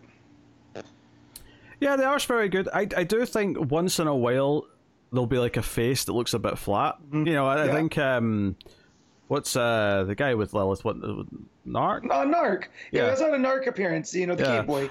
Uh, he like there's a couple of panels of him where his face does look a bit maybe too flat for my liking, but it's Yeah. it's few and far between. Like the the general aesthetic of Lupacchino art is Mm-hmm. very pleasing to the eye. Uh, Yes. So um, yeah, it does work for Silver Age because it is a very kind of clean style that feels Mm-hmm. Yeah. old school in that sense. Um, so yeah, all right. What are you giving uh, World's Finest Teen Titans issue two? I'm giving this an 8.5. Yeah, I think. Uh, yeah, I'll agree with eight point five on this one. Yeah, I think that's Nice. fair. So very very good. Uh, I think I like the first issue a little bit more, but Yeah. Uh, it's, it's a solid read nonetheless. Like I'm glad, you know, I'm glad Mark Waid came back to DC to tell these type of stories. Oh, stories. for sure, yeah, yeah. We're, I think we're really start like. I almost felt like he had some growing pains coming back, and then we're really starting to bear fruit of like Mm-hmm. Yeah. him being back at DC. Uh, between this and you know, last days of Luthor from Yeah. a week or two ago. Uh, all right, Spirit World issue four. Alyssa Wong writing with Haining on the art. So you read this, Matt? Take it away. Yeah, so uh, we're continuing the, you know, they're in the the spirit world, which is like the, you know, uh, a realm of death, and um, they are getting attacked by these, you know, uh, body horror esque. They're they they've been transformed by the people that were already in the spirit world, uh, spirit world. So they were like the neighbors of uh, what's her name, um, of the grandma character, and um, so they they don't want to fight them because they're the neighbors, but they're also they keep advancing on them.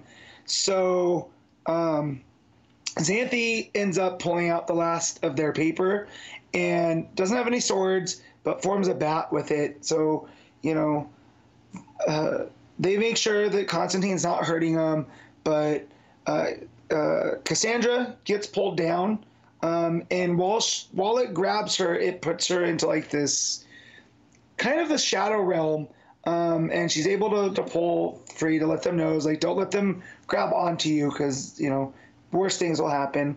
Um, Constantine goes to do an exorcism, uh, being that you know he is an exorcist, and just completely blows apart this creature, going against Xanthe's uh, desire.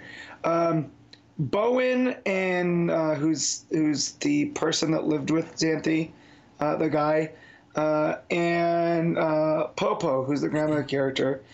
They're they're fighting with the with the fox guy, um, and he ends up just losing his his mind and like becoming this gigantic fox kaiju to fight, you know, whatever this whatever's making this creature, and he kind of just goes off into the sunset, you know, uh, after saving everybody. Um, but xanthe's able to get more of that that paper, like the offering paper, and they they fully defeat the the thing while pulling out uh, her little sister or their little sister, um, or like one of the the neighbor kids. Um, Xanthe's super upset because uh, this this expelled a lot of energy, and Spirit World now is being kind of turned upside down. Um, the the creature, uh, whoever's controlling the creature, takes Bowen, and not even Xanthe's sword, you know, being plunged down, can stop. Um, uh, Popo uh, takes the rest of them uh, back to their house, and Xanthe wakes up from the nap. Um, and they decide that they need to go to the to, to face down this this group of uh, people in this J Tower that's off in the uh, sunset. So Bowen's back. Uh, so Xanthe did save him, and he ends up getting uh, like possessed by whatever uh, who's ever pulling all these strings. Um, but uh, I'm trying to look up the name of these guys. The Jade Court. So they want to go see the Jade Court. Um, Popo tells them no. Um, Xanthe says it's really their only option, and then um, Grandma gets completely filled with green energy and kind of puts down the hand and says no we're not going to the, the j tower. It's too uh, dangerous. They're too sadistic and cruel. Um, and that's when bowen gets possessed. They start heading down from the apartment on the steps when Xanthe gets attacked by constantine. And she's like hey man what's up with that? You you can't be doing that here. Um, and he goes, I didn't, my hands moved on their own. And then Cassandra turns to Xanthe and tells her to run. So they're no longer in control of their bodies either. Uh, and that's where the issue ends. So uh, it's still an enjoyable read for this, you know, um, like little subset. Uh, it's still my least favorite just because it is so the manga esque in the art and kind of the storytelling. Um, there's a lot that goes on here. Um, but I do like that the dude. Um, so I looked up who he was the guy that becomes the fox, he's like a, a an Asian mythological character. You know, he's like a guardian of, of the death realm and whatever. Uh, and so the fact that he was kind of shirking his responsibilities by taking this human form and running, you know, the little side business that he was, uh, this got him to turn back into his proper form. I'm sure we'll see him again. Um, but yeah, uh, the art's not bad. Uh, it's the the breakdowns and everything. The action sequences are nice. It's just the faces are still uh, part of taste, where it's very manga esque, like I just said. Uh, uh, but yeah, it's, it's, a fun concept, and um, uh, I'm gonna stick through it because I got through. Usually, I'm used to Connor on this type of stuff because this this thing is his jam. Uh, mm-hmm. it's got the mythological, it's got the anime manga influences and stuff. Um, but yeah, so I'm I'm gonna rate this a seven. All right. Uh, so Danger Street issue eight uh, is next. Tom King writing with Jorge Fornés on the art, mm-hmm. and uh, you know, I mean, there's, there's, barely don't need to introduce anything really here at this mm-hmm. point. Just that we keep going, we keep going with the next parts. Last issue set up that it seemed like the Dingbats were in cahoots to try and break Starman mm-hmm. or try and break Warlord, sorry, out of prison. Well, I say prison, the jail cell at the police station. The jail cell at the police station, yeah, because yeah. they have Starman, right? Yeah, yeah. Uh, yeah. Lady Cop uh, tried to see the Commodore, but uh-huh. was basically shooed away. But did run into Jack Ryder, which obviously that mm-hmm. advances here. And uh, was Abdul is the other remaining Dream Team member who set mm-hmm. a trap with the Outsiders for Manhunter, and that is also continued here. So a lot of things going. Uh, Lady Cop goes to dinner with Jack Ryder. Well, she re- repeatedly says it's not a date. I think he's no. hoping it is. He's uh, hoping it is. This is not a date. This is a you know a professional type thing, and then he proceeds to get completely sloshed, which I thought was hilarious. Well, he tries to resist at first, but then she kind of yeah. talks him into it. Well, and I think that's intentional to make him talk. Mm-hmm. I think she's she's playing yeah. the game a little bit. Uh, But the dingbats trick the uh, the cop Cooper by uh, the, Poor Cooper. yeah. Star Starman makes a hole in one jail cell and gets one of the kids out, and then the cop runs to that cell uh, on the other side of the building.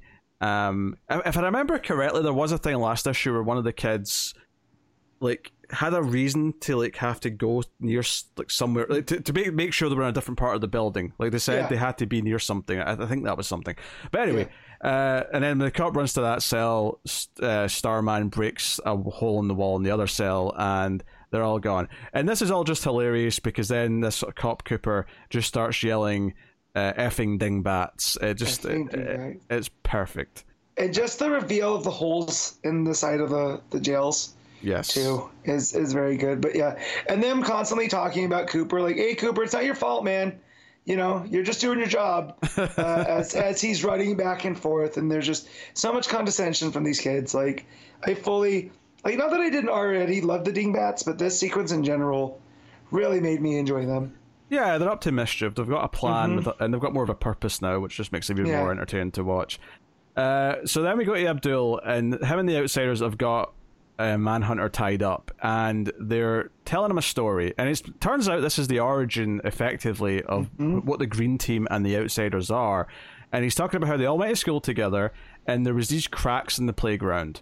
And hmm? they'd play a game where they'd have to only walk on the cracks, but only the cracks that had like some weeds or grass kind of coming up through, mm-hmm. you know, um, just silly kid shit.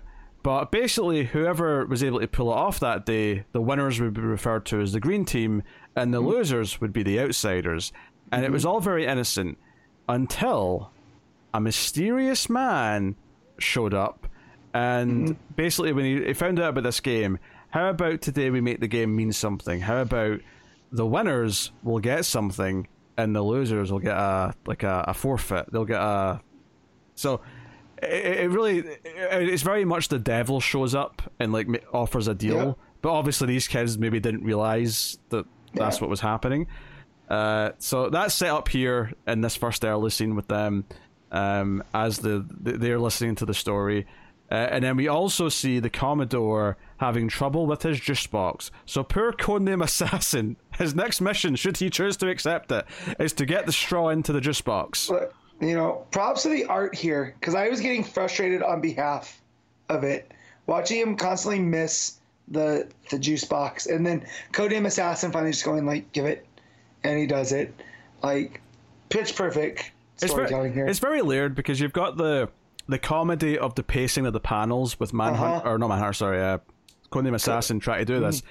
But then you've also got the, the the the point of this scene, which is how little the Commodore is taking anything seriously. He's like, "Hey, Mm-hmm. you're going to go kill that Manhunter before he comes gets me, right?" He's like, "Better not mess up." Uh, it's it's all very kind of nonchalant, but Codename Assassin looks at the diamond arm on his desk, this arm made of diamonds, and he's like, "Hey, I, I need to borrow this for for the fight." Um, and he's like, "I sold my soul for that thing." He's like, "Yeah, but like if you die, then you die." So, Right. uh, you know, so sure enough, he gives him the diamond arm, and we'll see what he does with that a little bit later. yeah, Um, then we go back to Warlord and Starman, and Starman gets woozy and falls, and Warlord's like, "What's wrong with him?" And it turns out he's he's been like this, and the kid said Starman didn't want us to tell you what's going on with him, so they put him in a in the little like trailer behind a little uh, quad that they've got, and they're on their way to try and you know deal with whatever they're dealing with. Uh, there's a funny little exchange here where um, you know they're saying, "Hey, get in the get in the trailer, old man," and he just sort of stops and breathes and goes, "I was the king of Skartaris, and now I'm listening to these little shits." yeah. Uh, But he's into red grapes though, so it's not all bad news. Okay, he goes, and uh, I forget the grape kid. I forget which one of the dingbats he is, but he's like, I got some grapes. He's like, which ones? He goes, red. I don't like the purple because they're too squishy. And Warlord just gives him this look like, all right, you have a deal. Yeah, red's I'm in good. for red grapes. Yeah. Red's good. red's red, really red's good. perfect.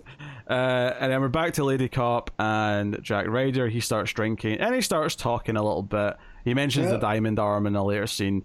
Uh, But the big thing with her is she she talks about how she's the survivor of a a mass murder, not a mass shooting because it's not a gun, it's just a knife. Right. But uh, basically, when she was in college, like the dorm rooms were broken into and everyone she knew there was was killed and she was hiding under Yep. the bed. And part of the reason why she doesn't really believe in asking Superman for help is because she whispered for Superman's help when hiding from this murderer. Yep. Um, and he never came. God. Yeah. Yeah, that, that scene is very harrowing. Yeah. Like just just how it pushes in on her face, how she's telling the story.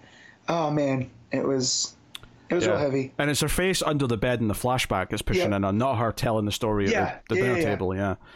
Uh, yeah, it's really, really well done, and you're like, yeah, this would make you lose faith in Superman uh, if, he, if he didn't show up to help you. And obviously, Ryder's like, he was probably fighting Darkseid on Apokolips or something. You know, he was busy doing, you know, end of the world stuff, Mm-hmm. and that makes complete sense. But that doesn't mean anything to her. She's like, yeah, I, I was scared. You know, I was. I was scared, but it also made her who she is, and that she doesn't ask for help. She it's made her self sufficient. Yeah. Also, I love Um, that she says, "I used to like you know love Superman. I I wanted to be Superman. I mean, not Superman, but like Lady Superman. I love that she Right. phrased it that way, like Lady Uh-huh. Cop. That was such a nice little Right. touch in the writing. Yep. Good stuff. Uh, so yeah, um, yeah. So she shows. Yeah, this is how she convinces him to drink. Is this this this basically this dark story is what makes him Mm-hmm. like start taking swigs of booze. He's like, oh yeah, so I wasn't gonna drink, but yeah, give, me- give me some of that now. yeah, Uh, you, you've depressed me and made it awkward. So yes, I, Yeah. I'm going to to do this. Uh, so yeah, and then we go back to the, the story about the green team and Mm-hmm. the the outsiders and how this team formed, and you know we get this great two page spread of all the cracks on the on the playground, and it almost looks like it's making the shape of a person, like almost. Mm-hmm. You know, just just enough. Um, and it's the girl who's doing it. She's the last one, and we get this great panel of her like losing her balance and like falling to the ground. And this mysterious Uh-huh. Yeah, because figure. early. Oh, I was gonna say earlier in go. the story too. Abdul had mentioned that she's usually on the green team, but for Yeah. whatever reason that day, you know, it, it wasn't her best day, and she ended up an outsider. to to use a very specific word, Yes. fate meant on that day she fell. And Yeah. why I'm saying that is because this mysterious figure who's you know kept in like silhouette the entire time so we can't see him pulls out what looks like a Doctor Fate helmet from his bag Mm-hmm. and says, "Okay, it's you know you all did very well." Um, and they're yelling. All the kids are yelling at each other, and then like the the Commodore or the kid who would become the Commodore says, Uh-huh. "All right, give us like you know our spoils. What do we get?" Um, and you know it, that, that's the last we see of it. But we can only assume that the green team get the richies and you know whatever else, and Right. the outsiders get turned into all these monsters, and that seems to be the origin. And maybe there'll be more to it, bef- you know, later when we get more details. Yeah. But that seems to be what it's implying here. Yeah, and I want to. What's up with the helm of Nabu? Who would do this, right? Like, uh, it's just one of those. There's a mystery on a mystery, you know. Yeah, no, Because you would think that the helm of Nabu would be locked down by the Justice Society, right? So, you know, and two, and we also haven't seen Metamorpho in a minute, right? So, I wonder if this has ties to uh, his what's that guy's name? Um, the oh god, it's it's Metamorpho's girlfriend's dad. oh stagg. Uh, Stagg. There we go. So I wonder if this has ties to Stagg because of what this represents in the in the bigger scheme. Because you know that Tom King likes to do that type of stuff. oh, where, I, d- I don't know.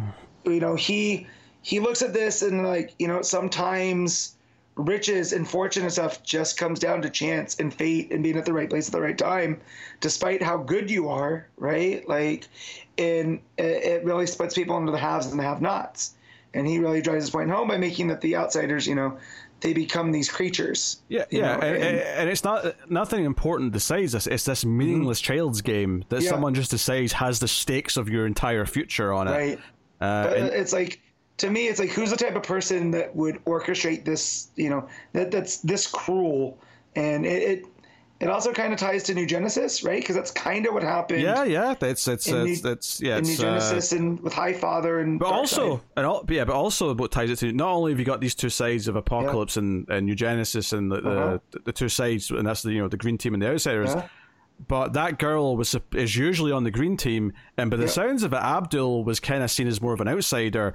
And Yeah. they uh, just on this day, they ha- he happened to make Yeah. it, and she didn't. And all of a sudden, it's a lot like you know, um, Mr. Miracle and yeah, Orion. yeah, just a lot like them who haven't. Really, I mean, obviously Orion's been here, but Mister Miracle's not really come up in this book. But I Mm-hmm. Can't help but notice that comparison as well as we're as we're talking about this. Uh, I think that's super fascinating. Uh, That that that comparison to make that. Um, so yeah, no, I, I uh, yeah. If this is an exploration of just like uh, like how someone goes down two different paths. Uh, And how so, like someone's manipulated it here is quite interesting, and then Yeah. you've also got the fact that this person uses the the, the Fate helmet of doing this, and this story started with characters trying to use the Fate helmet to do something. Yeah. Yeah. Uh, so that also ties in. It's, it's fascinating how much of this is sort of like starting to all feel like it's connected now that we're we're getting deep into it and it's all Mm-hmm. It's almost coming like together. it's it's the next, not the next. What was the word I'm looking for? It it's it's the new cycle of it going through now, right? So the Helm of Fate, you know, originally created the Green Team and the Outsiders, and now it's almost like it's it's causing a, a split now in the different factions of superheroes, like with the Dingbats, right? Um, because they lost one of their own, um, and how it transformed them just by being at the wrong place at the wrong time right? Because of Warlord and uh, Starman and Metamorpho trying to join the Justice League by summoning Darkseid, you know. So yeah, yeah. I, I think it's uh, it, it's it's it's also doing a thing here where obviously a lot of this issue is building up to the fact that we're going to have the two knights fight, and the two knights being Codename Assassin and Manhunter. Manhunter. And you sort of get the idea that okay, Codename Assassin goes and turns the diamond arm into a sword made of diamond, and that's going to be his weapon. Um, and you also get the impression that Abdul and the Outsiders are basically enlisting Manhunter to go after Commodore, that he's the worst one. They're kind of Yeah. saying, "Hey, I was really supposed to be with the Outsiders. I kind of lost my place and ended up with with the wrong side. Mm-hmm. Um, but here, here's a Warlord sword that we've got. You go and fight." And sure enough, they get a phone call, and it's like they basically set up a duel. Well, they're going to have a duel Yep. between the two knights, uh, probably in the next issue. So that's Mm-hmm. super exciting. All this build up to it. Um, and effectively, you've got one representing the Commodore, and now Manhunters, in an inadvertent way, ended up representing maybe Abdul. And we'll see how that goes. well, and it's and it's Abdul being the the opportunist. He's just writing whatever is best for him, you know. Um, and if we're, yeah, if we're continuing this theme of the, the two sides thing, Mm-hmm. uh, having a character like Creeper, who's literally like a Jekyll and Hyde style Yeah. character, doesn't seem like an Yeah. accident either to me. yep. You know, you've you've got like the the, the you know the the businessman, the well not a businessman, but the The, the reporter. He's the, the, the cap. Well, no, let me put it this way: he's the capitalist. He's the one who's trying to make Yeah. Mm-hmm. be successful, and then you've got just the the creeper, the the monster side. Mm-hmm. Kind of thing. So he, in and of himself, kind of represents the, the sides of the green team and the outsiders. He's literally both. Yeah. Um, well, and that's why he's an ogre, right? That's why he's been classified that by Yeah. the Helm of Fate that's telling the story. I feel like there's a lot of parallels that are starting to like sort of become easier to see now that we're seeing more of the the stories Mm-hmm. Yeah. explained. It's definitely the the the theme throughout is definitely of duality Yeah. and what that means, and yeah. Uh, Yeah, because we're- we've had like uh, Codename Assassin and Manhunter be like the two sides of the same coin for a while, but I feel like, Mm-hmm. Yep. and, and even at the start of the book, we said, "Hey, it's not a coincidence. We've got this team of four dingbats and this green team of four kids." wait, Um, so that Well, idea of that idea of having the two Yeah. Mm-hmm. equal sides has been a thing since issue. Even if even if the sides that we're looking at have changed a bit since then, Yeah. uh, that that theme's been there the entire time. yep. Well, there's there's out of all of them too is like uh, Manhunter's claimed what two of the green team, right? So I wonder if this this leads to a, a transformed green team at the end, right? Like they can start from scratch and maybe that's also part of it. Well, it depends Uh-huh. what the lesson. I mean, Mm-hmm. if if we get the happy ending to this, then presumably the characters realize we don't need to have a green team because that's holding Right. down someone else. But I don't know. I don't know if this is building to a happy ending or if it's Right. building to like a more bitter life lesson that you know Mm-hmm. that there's always going to be some form of this existing. It could go that route as well. Right. I don't know. Right? Uh, so it's all very fascinating. though. it it ends in a really good cliffhanger. Uh, Creeper, by the way, like he turns into Creeper in front of Lady Cop, who just knocks him out and leaves him in the street. That, that, that's that's Yeah. what happens with that. Yep. So that's that's a very interesting thing. Um, and remember, Lady Cop has this this you know helmet. She has the Fate helmet, and we'll see where that goes. Um, but it sounds like Warlord, Starman, and the kids want the helmet back to try and bring back their friend. That's why the kids are helping them, Yep. and that, that's what I theorized last issue as well. Is that that's what they were working to do. Um, but Lady Cop's got that helmet, so we'll see how that goes. Uh, but no, this was a very exciting issue because it feels like a lot of these things are coming together, and the themes which we've been kind of picking at the entire time are more like coming into view as more of these like story threads are really starting to click together. Uh, it's been a really fun read. It, it reminds me a lot of Doomsday Clock, and just sort of like, okay, we've got all these plots going on. How do they all connect? And then the discovery as we go of seeing them all start to thematically merge, either in plot or just thematically, is is really exciting to me. Uh, when, when it's well written, like it is, and obviously the art and the sequencing is is you know fantastic as always. Yeah. Uh, all that playground stuff, but the cracks look great. Um, Yeah. you know that two page Fornés's- Yeah, Yeah, I was to say Fornés being able to shift like the the just the tone, right? So that's just a childhood game, right? But when he starts drawing it, when you know the stakes are there, there's a like a like a ominousness. If- yeah, it, like feels a shadow. It, it feels that this this girl is like jumping on these lines for her life, and it turns out she is. you Yeah. know, you know, um, but yeah, or- just again duality. and that that story of the like Lady Cop's past, like that was you know it's just one page of just her face under the bed. Um, also, the, it says that the, the, the, the perpetrator like dropped a, a playing card, and I thought it was going to be a Joker. I, I was thinking, Yeah. oh, is this like a like a Joker thing? Uh, but it's not. And we see the, the the person's boot. They've got like a skull and crossbones uh, Yeah. on like a white and yellow boot, and they dropped an ace card. I'm not sure who this is meant to be from any like quick thought. I, I was going to look this up actually before we started, and I forgot. Yeah, so I this was the uh, origin that I had read about Lady Cop is that she was the sole survivor of like a you know slasher. Yeah, I remember you telling me that, but like th- these clues to who the slasher himself Yeah. is is quite specific. But originally, I believe they they bring him to justice I- after she becomes a cop. So um, I'm just no, not Lady Cap, Lady Cop. My typing is terrible. Um, let's see. Uh, Liza Warner, right? My computer's saying forever, but yeah, I believe that it was someone, but it wouldn't surprise me if if Tom King adds a different layer on there that it's, it's meant to be Yeah. Joker esque, but not Joker. Um, No, I mean, yeah, I, don't, was. I mean, I don't think it's Joker. I, the, the clues that are there do not say Joker, but it was just no, she. but what I'm saying it is it is Joker esque. He's using the language that we associate with Joker, right? The playing card, you know. Yeah, uh, it, it, was- it was just the playing card that made me think it was about to be a Joker. But when I look at his boot, I'm like, yeah, it was never going to be Joker because that's not a Joker shoe. That's I don't So know what that is. Yeah, it's just known as the Killer in Boots. So he never left an ace of spades. This is the lady cop Liza Warner, a young woman who watches beneath the bed as a murderer in cowboy boots slaughters her room, two roommates, leaving the ace of spades behind as his calling I, card. I am very curious if uh, this comes up in some way later. I'm also very Mm-hmm. Yeah. curious if it relates to the origin of the Green Team and the kids because we never see that guy's face either to right? start with. Right. Um, but uh, I, I, I do also, but I do think it's thematically very interesting that we get both the origin of Lady Cop, like her traumatic past, and Yeah. Mm-hmm. the incident that created all these kids at, in the same issue. I think that's smart writing to put them both in the same issue because it feels like we're getting uh, backstories for a lot of characters together. So uh, that's very sure. good. Yeah. Uh, as per usual, it was excellent. Uh, Matt, what you Yes. what you rating it? I mean, this, this I didn't rate the last one, so I don't remember what I would have given that one, but I'll give this a, a nine. Solid, solid nine. Yeah, this is a solid nine out of 10 Mm-hmm. Uh, ph- absolute phenomenal stuff. Cannot wait. This is the event of every month. Is the the twelve issue Tom King Mm-hmm. Yes, book. sir. Um, all right. So that is that.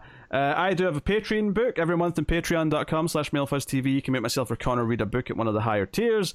Um, I am on Batman and the Outsiders issue 5 uh, at the time. So this is the second part of a crossover uh, with uh, New Teen Titans at the time.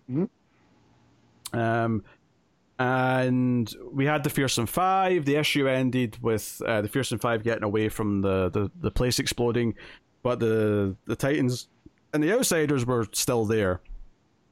So this issue very much starts with all them in the water, uh, drowning, and it's actually Terra who basically forms an island with her powers, but she passes out before she's able to actually like rescue everyone.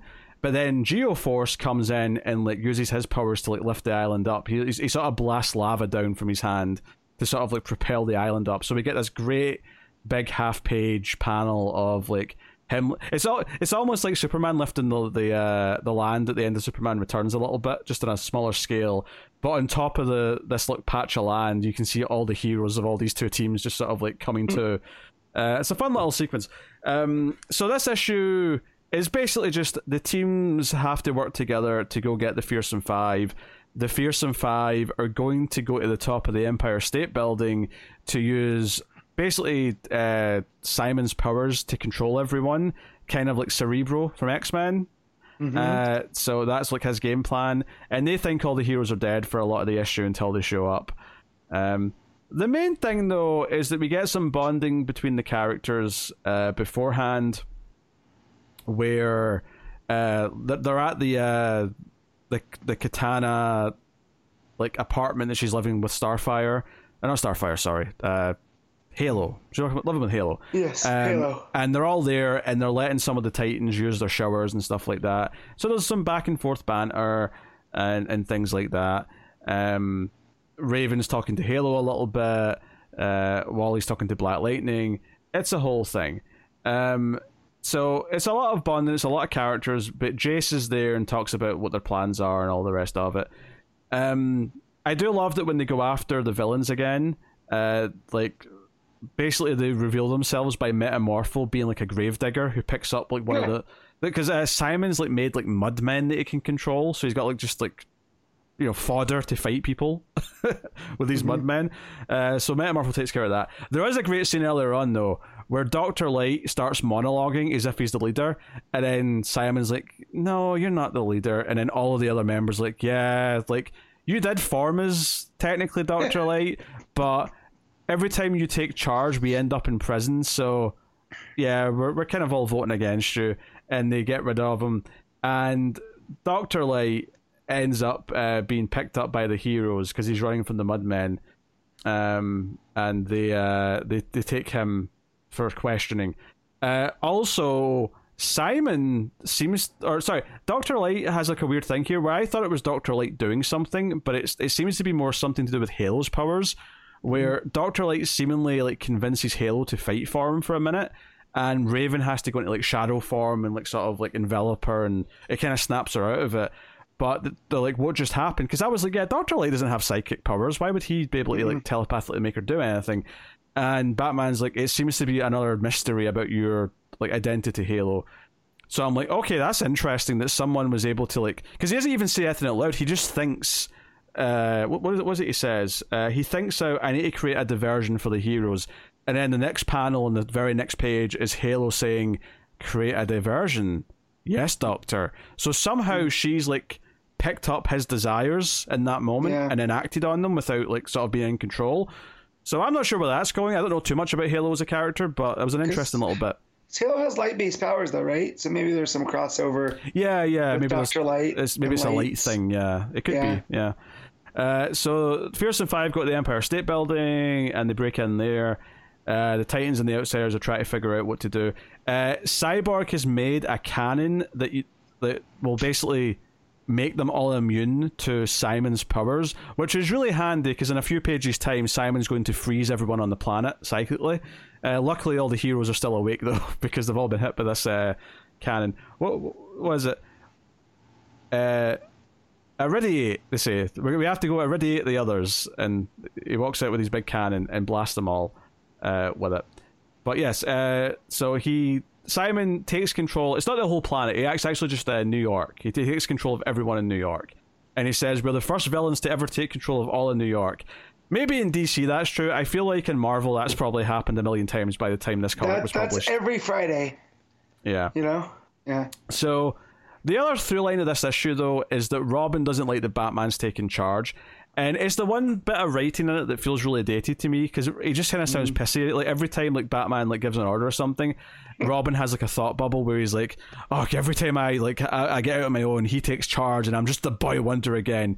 That stupid Batman, you know. I mean, that's not a direct quote, but that's that's how it comes off. Freaking dad. Yeah, it, it, it comes off like a pissy teenager, and it feels a little bit immature. I know they're meant to be young right now, but it does come off a little bit like old school in the way it's written.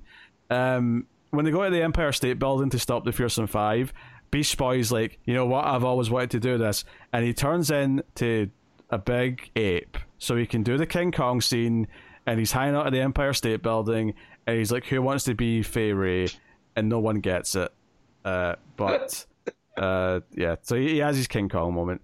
Uh, yep. So yes, uh, Batman gives an order for. Uh, he basically says, "Hey, you three or four, go and deal with uh, like saving the civilians in the building, and the rest of us will go and deal with the Fearsome Five. And this is the big dramatic point of the issue where Robin says, "No, disregard that. Batman's wrong." we need these two to go fight Psimon because Halo's powers are going to be important for stopping him, and these two need to go here. Um, and he basically puts his foot down. He's like, "Hey, I've been with the Titans longer than you've had a team. I know more about leading a team." And he starts giving these orders. And I actually, as a little detail in the art here, I really like mm-hmm. is in the next page. Robin's like giving his new orders out to everyone, and Batman's standing behind him, but he's just drawn in silhouette, and it just gives you the sense that Batman's like pissed. He's letting it go. He's he's, he's letting it happen, but he's like pissed that he's being like overruled here. Uh, I just really love that. It's just a simple thing in the art to have him be in silhouette when everyone else isn't, but it mm-hmm. really, really works uh, to get the sense that he's brooding. But funnily enough, when they go and fight all the villains and they fight all the Fearsome Five to various degrees, uh, um, Batman and Robin even work together to take out Gizmo. Um, Shimmer and her brother end up fighting uh, Terra and Geoforce. They all have a big thing. Uh, but it's all the superpowered beings who have blasts. So Cyborg, Starfire, Black Lightning, Geoforce, and Halo all fire on Psimon, and that neutralizes him. They basically like, what's it to say? Uh, basically, you blast through his psychic barrier to get to him, and sure enough, they, they're able to do that. Dismantle his device that's amplifying his powers, and it's a whole thing. But uh, it's Halo's stasis aura that actually stops Psimon from doing anything and it actually puts him to sleep. So they save the day. That's basically it. And then on the last page, uh, they go back and Doctor Light's like hit Jace and escaped because they had him tied up, and he's just left a sign with his caution that says "I quit." As if like, yeah, I'm not a villain anymore. Leave me alone. I'm, I'm out of the game. It's over.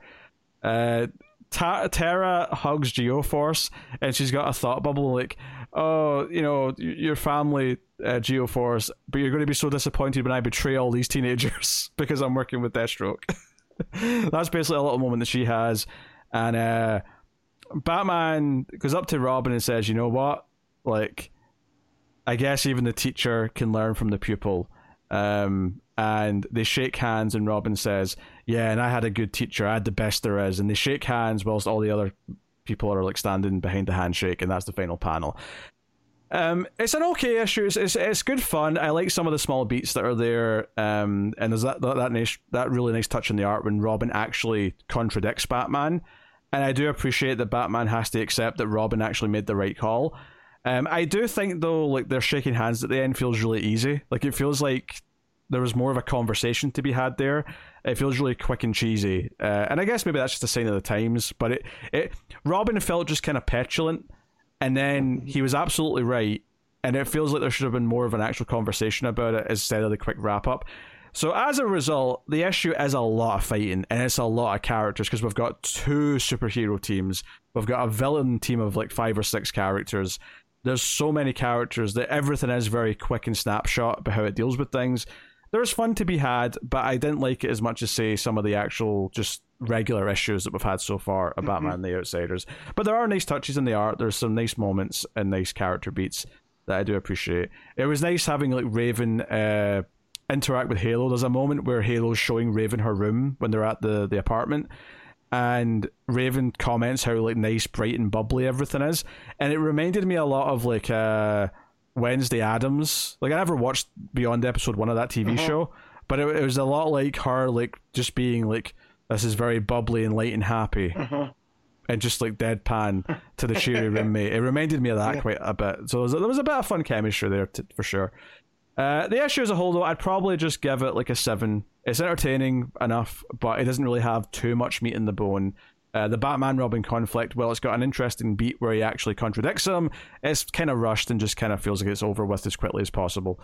So, you know, I'm looking forward to getting back to just a regular Batman the Outsiders issue next time, mm-hmm. uh, where apparently they take on the Cryonic Man. So, Hey, Is that another freeze villain? Is this a new it- freeze villain? It, it would have to be with a name like that. Holy shit, we've already got like eight of them, but uh, we didn't know about the Cryonic Man. I'm excited Yeah. now. This might be his only appearance though, so I don't care. He can be down there with Minister Blizzard as one of the, the shit Yeah. like D tier ones, but Yeah. all the same. Uh, notice how I didn't say Cold Snap. Cold Snap's above Minister Blizzard in this hierarchy. yeah. Anywho, that is uh, my Patreon book. So that'll take us out at the part of the show where we pick our favorites of the week, favorite panel slash moment, favorite cover, favorite art, and top five books. So Matt, what is your panel slash moment of the week? Um, man, there's there's a lot in in Danger Street. That book was super dense. Yes. Um, I'm gonna go. With, I'm gonna go with the Grapes because that was a good solid laugh. Uh, with Warlord and, Sure. and whichever. I think it was non-fat. That boy loves grapes. That's that's one thing that's for certain. Uh, there's a, a few good things in Titans uh, that I would like to Mm-hmm. Yeah. Teen Titans that I'd like to say, but ultimately, yeah, Danger Street's going to take it here with pr- probably Lady Cop's origin. Although I do think the kid's origin, in the way that feels quite intimidating when you realize what the stakes are, even though the kids don't realize it, is Mm-hmm. Yeah. really really well done. Uh, yeah, I'll, you know, I'll say that. Lady Cops is good, but I'll say the kids like Okay. th- their game where they don't know the stakes. I think I, I, I, I figured I figured that was gonna be yours. That's why I went with with the grapes. Yeah. So, I'll, I'll, get some gi- variety. I'll give that the win. Uh, cover of the week. I was having a look while you were talking about Spirit World. Yeah. Uh, there's a cool Jock Superman cover. Uh-huh. I will say it's a bit moody for Superman, but it does look quite nice. I can't deny Yeah. it. It's pretty. Uh, there's a Doc Shaner Teen Titans cover with Donna, which is pretty nice. Mm. Uh, there's also a cool Ben Oliver Shazam cover, uh, which I love the art of. I would say that I don't love it as a cover overall, just because it's the evil Billy, but Yeah. the actual art quality is phenomenal. Yeah. Um, that said, my pick is the regular cover for Danger Street because it's this horror. It, it looks like a like it's meant to look like Tod Browning's Freaks or something like that, but it's the Outsiders. It's this old black and white photo of like these uh, kids who are all like different and monstrous. I think that looks great. So that's my pick. What's your what you got? Yeah. Um, so there's a there's a, a, a Somni Superman cover that looks really really great. Uh, that Danger Street one for for the main cover is also really really nice. Um, there's a Jimenez Superman annual cover. Oh, I noticed And that one. like- Yeah, yeah. Yeah, that one looks looks real cool too. Um, but mine's gonna be from Teen Titans, and it's the Paolo Rivera uh, cover, which has got the Okay. the Titans all lined up. Looks like someone's taking a picture on their phone. I think it's um, Wally. So you're you know, getting, getting the blur. I feel like some people think we'll list almost every cover when we do this section. No. We really don't. Some of these books have like eight covers. Like, yeah. you know, even though we mentioned like eight, that's only like less than half. So I just want to let them know what we're picking from Yeah. too. So uh, if they want to go look, you know, yeah, is the Uh-huh. shout outs, and you know these covers can often make good phone backgrounds or whatever. So it's always Mm-hmm. Worth uh, having a look. Uh, all right, art of the week. What you got? I mean, I, I would love to say Lupacchino because I do love Lupacchino. But, but it is a Fornés week, so eh, like it's just crazy. Like the sequential Mm. art there too. Um, there's a there's a, another moment I wanted to mention. I forgot in Danger Street till now, but uh, when when Jack Ryder's getting sloshed, Mm. right? He goes to pour the wine, he misses it, and Fornés draws it just like perfectly running down the cup onto the table. Mm. Um, so it's it's so so good, man. Fornés is on top. Yeah, um, it- my pick is Fornés. Although I do want to shout out David uh, Baldeón on the Zatanna book because I do actually really like that art. But the Fornés stuff is just next level, so it like it has to be that. But uh, all right, Matt, top five, go. All right, so so number one with a bullet is Danger Street. Uh, number two is World's Finest Teen Titans. Three Superman Annual. Four is Shazam: The Knight Terrors, and then five is going to be Spirit World. Yeah, mine's going to be pretty similar here. Number one is Danger Street. Number two is World's Finest Teen Titans. Number three is the Superman Annual. After that, I guess a bit. Uh, I think it probably is. I think the Shazam and Zatanna books are pretty even. One, I like the art in more. The other one, I like the story ideas more. Yeah, I think I'll say. I'll say Zatanna at number four and Shazam at five, but it's it's basically a toss up. Um, but the fact that I've got both of those above the main Knight Terrors book should tell you everything that you need to know. So there you go. That is uh, our picks for this week. I will tell you what is coming next week from DC Comics. Uh, so coming next week, we have Batman Superman World's Finest issue 18. We have Knight Terror's Superman issue 2. We have Knight Terror's Nightwing issue 2. We have Batman White Knight Presents Generation Joker 4. We got Knight Terror's Wonder Woman issue 2. Uh, Tales of the Titans issue 2. Hawkgirl issue 2. Knight Terror's Catwoman issue 2. We have The Vigil issue 4. We have Knight Terror's Punchline issue 2. And we have The Penguin issue 0, which I didn't realize that was getting an issue This 0. is but this is yeah this is um, oh, this is the reprint of the backups. 125 Yeah. through 127 backup. So I- I- we read those. Yeah, I- Um, I, really thought we were getting a Tom King book there starting next Yeah. week, and we're not. Uh, if you didn't read those backups, though, it's probably worth reading this for the, the background for that Penguin Yep. book that's coming out. Uh, but if you read the Penguin backups in Batman, which I, th- I think it was Batman that were in anyway, Yep. then you, you don't need to. Uh, uh, we also have Harley Quinn in Black, White, and Red are issue 2, and Mad Magazine issue 3. So, yeah, weird week. Obviously, World's Finest, uh, The Vigil, are the ones where and Hawkgirl, I guess, uh, are the ones that we'll be looking Mm-hmm. at mainly. And then for Knight Terrors, like I'm trying to remember if I liked any of the issue ones of these. Um, I'm gonna read Superman because it's it does got the Leah Williams story. Um, That's right. Okay, I, I remember that now vaguely. uh, and and I want to know how the Phillip Kennedy Johnson. Does it? Wasn't that the that was Action Comics that had Oh, that? that was action. yeah, that wasn't um, Superman. No, this is the Williamson one. Oh man, this is where Supergirl shows up at the end, punching through the dreams.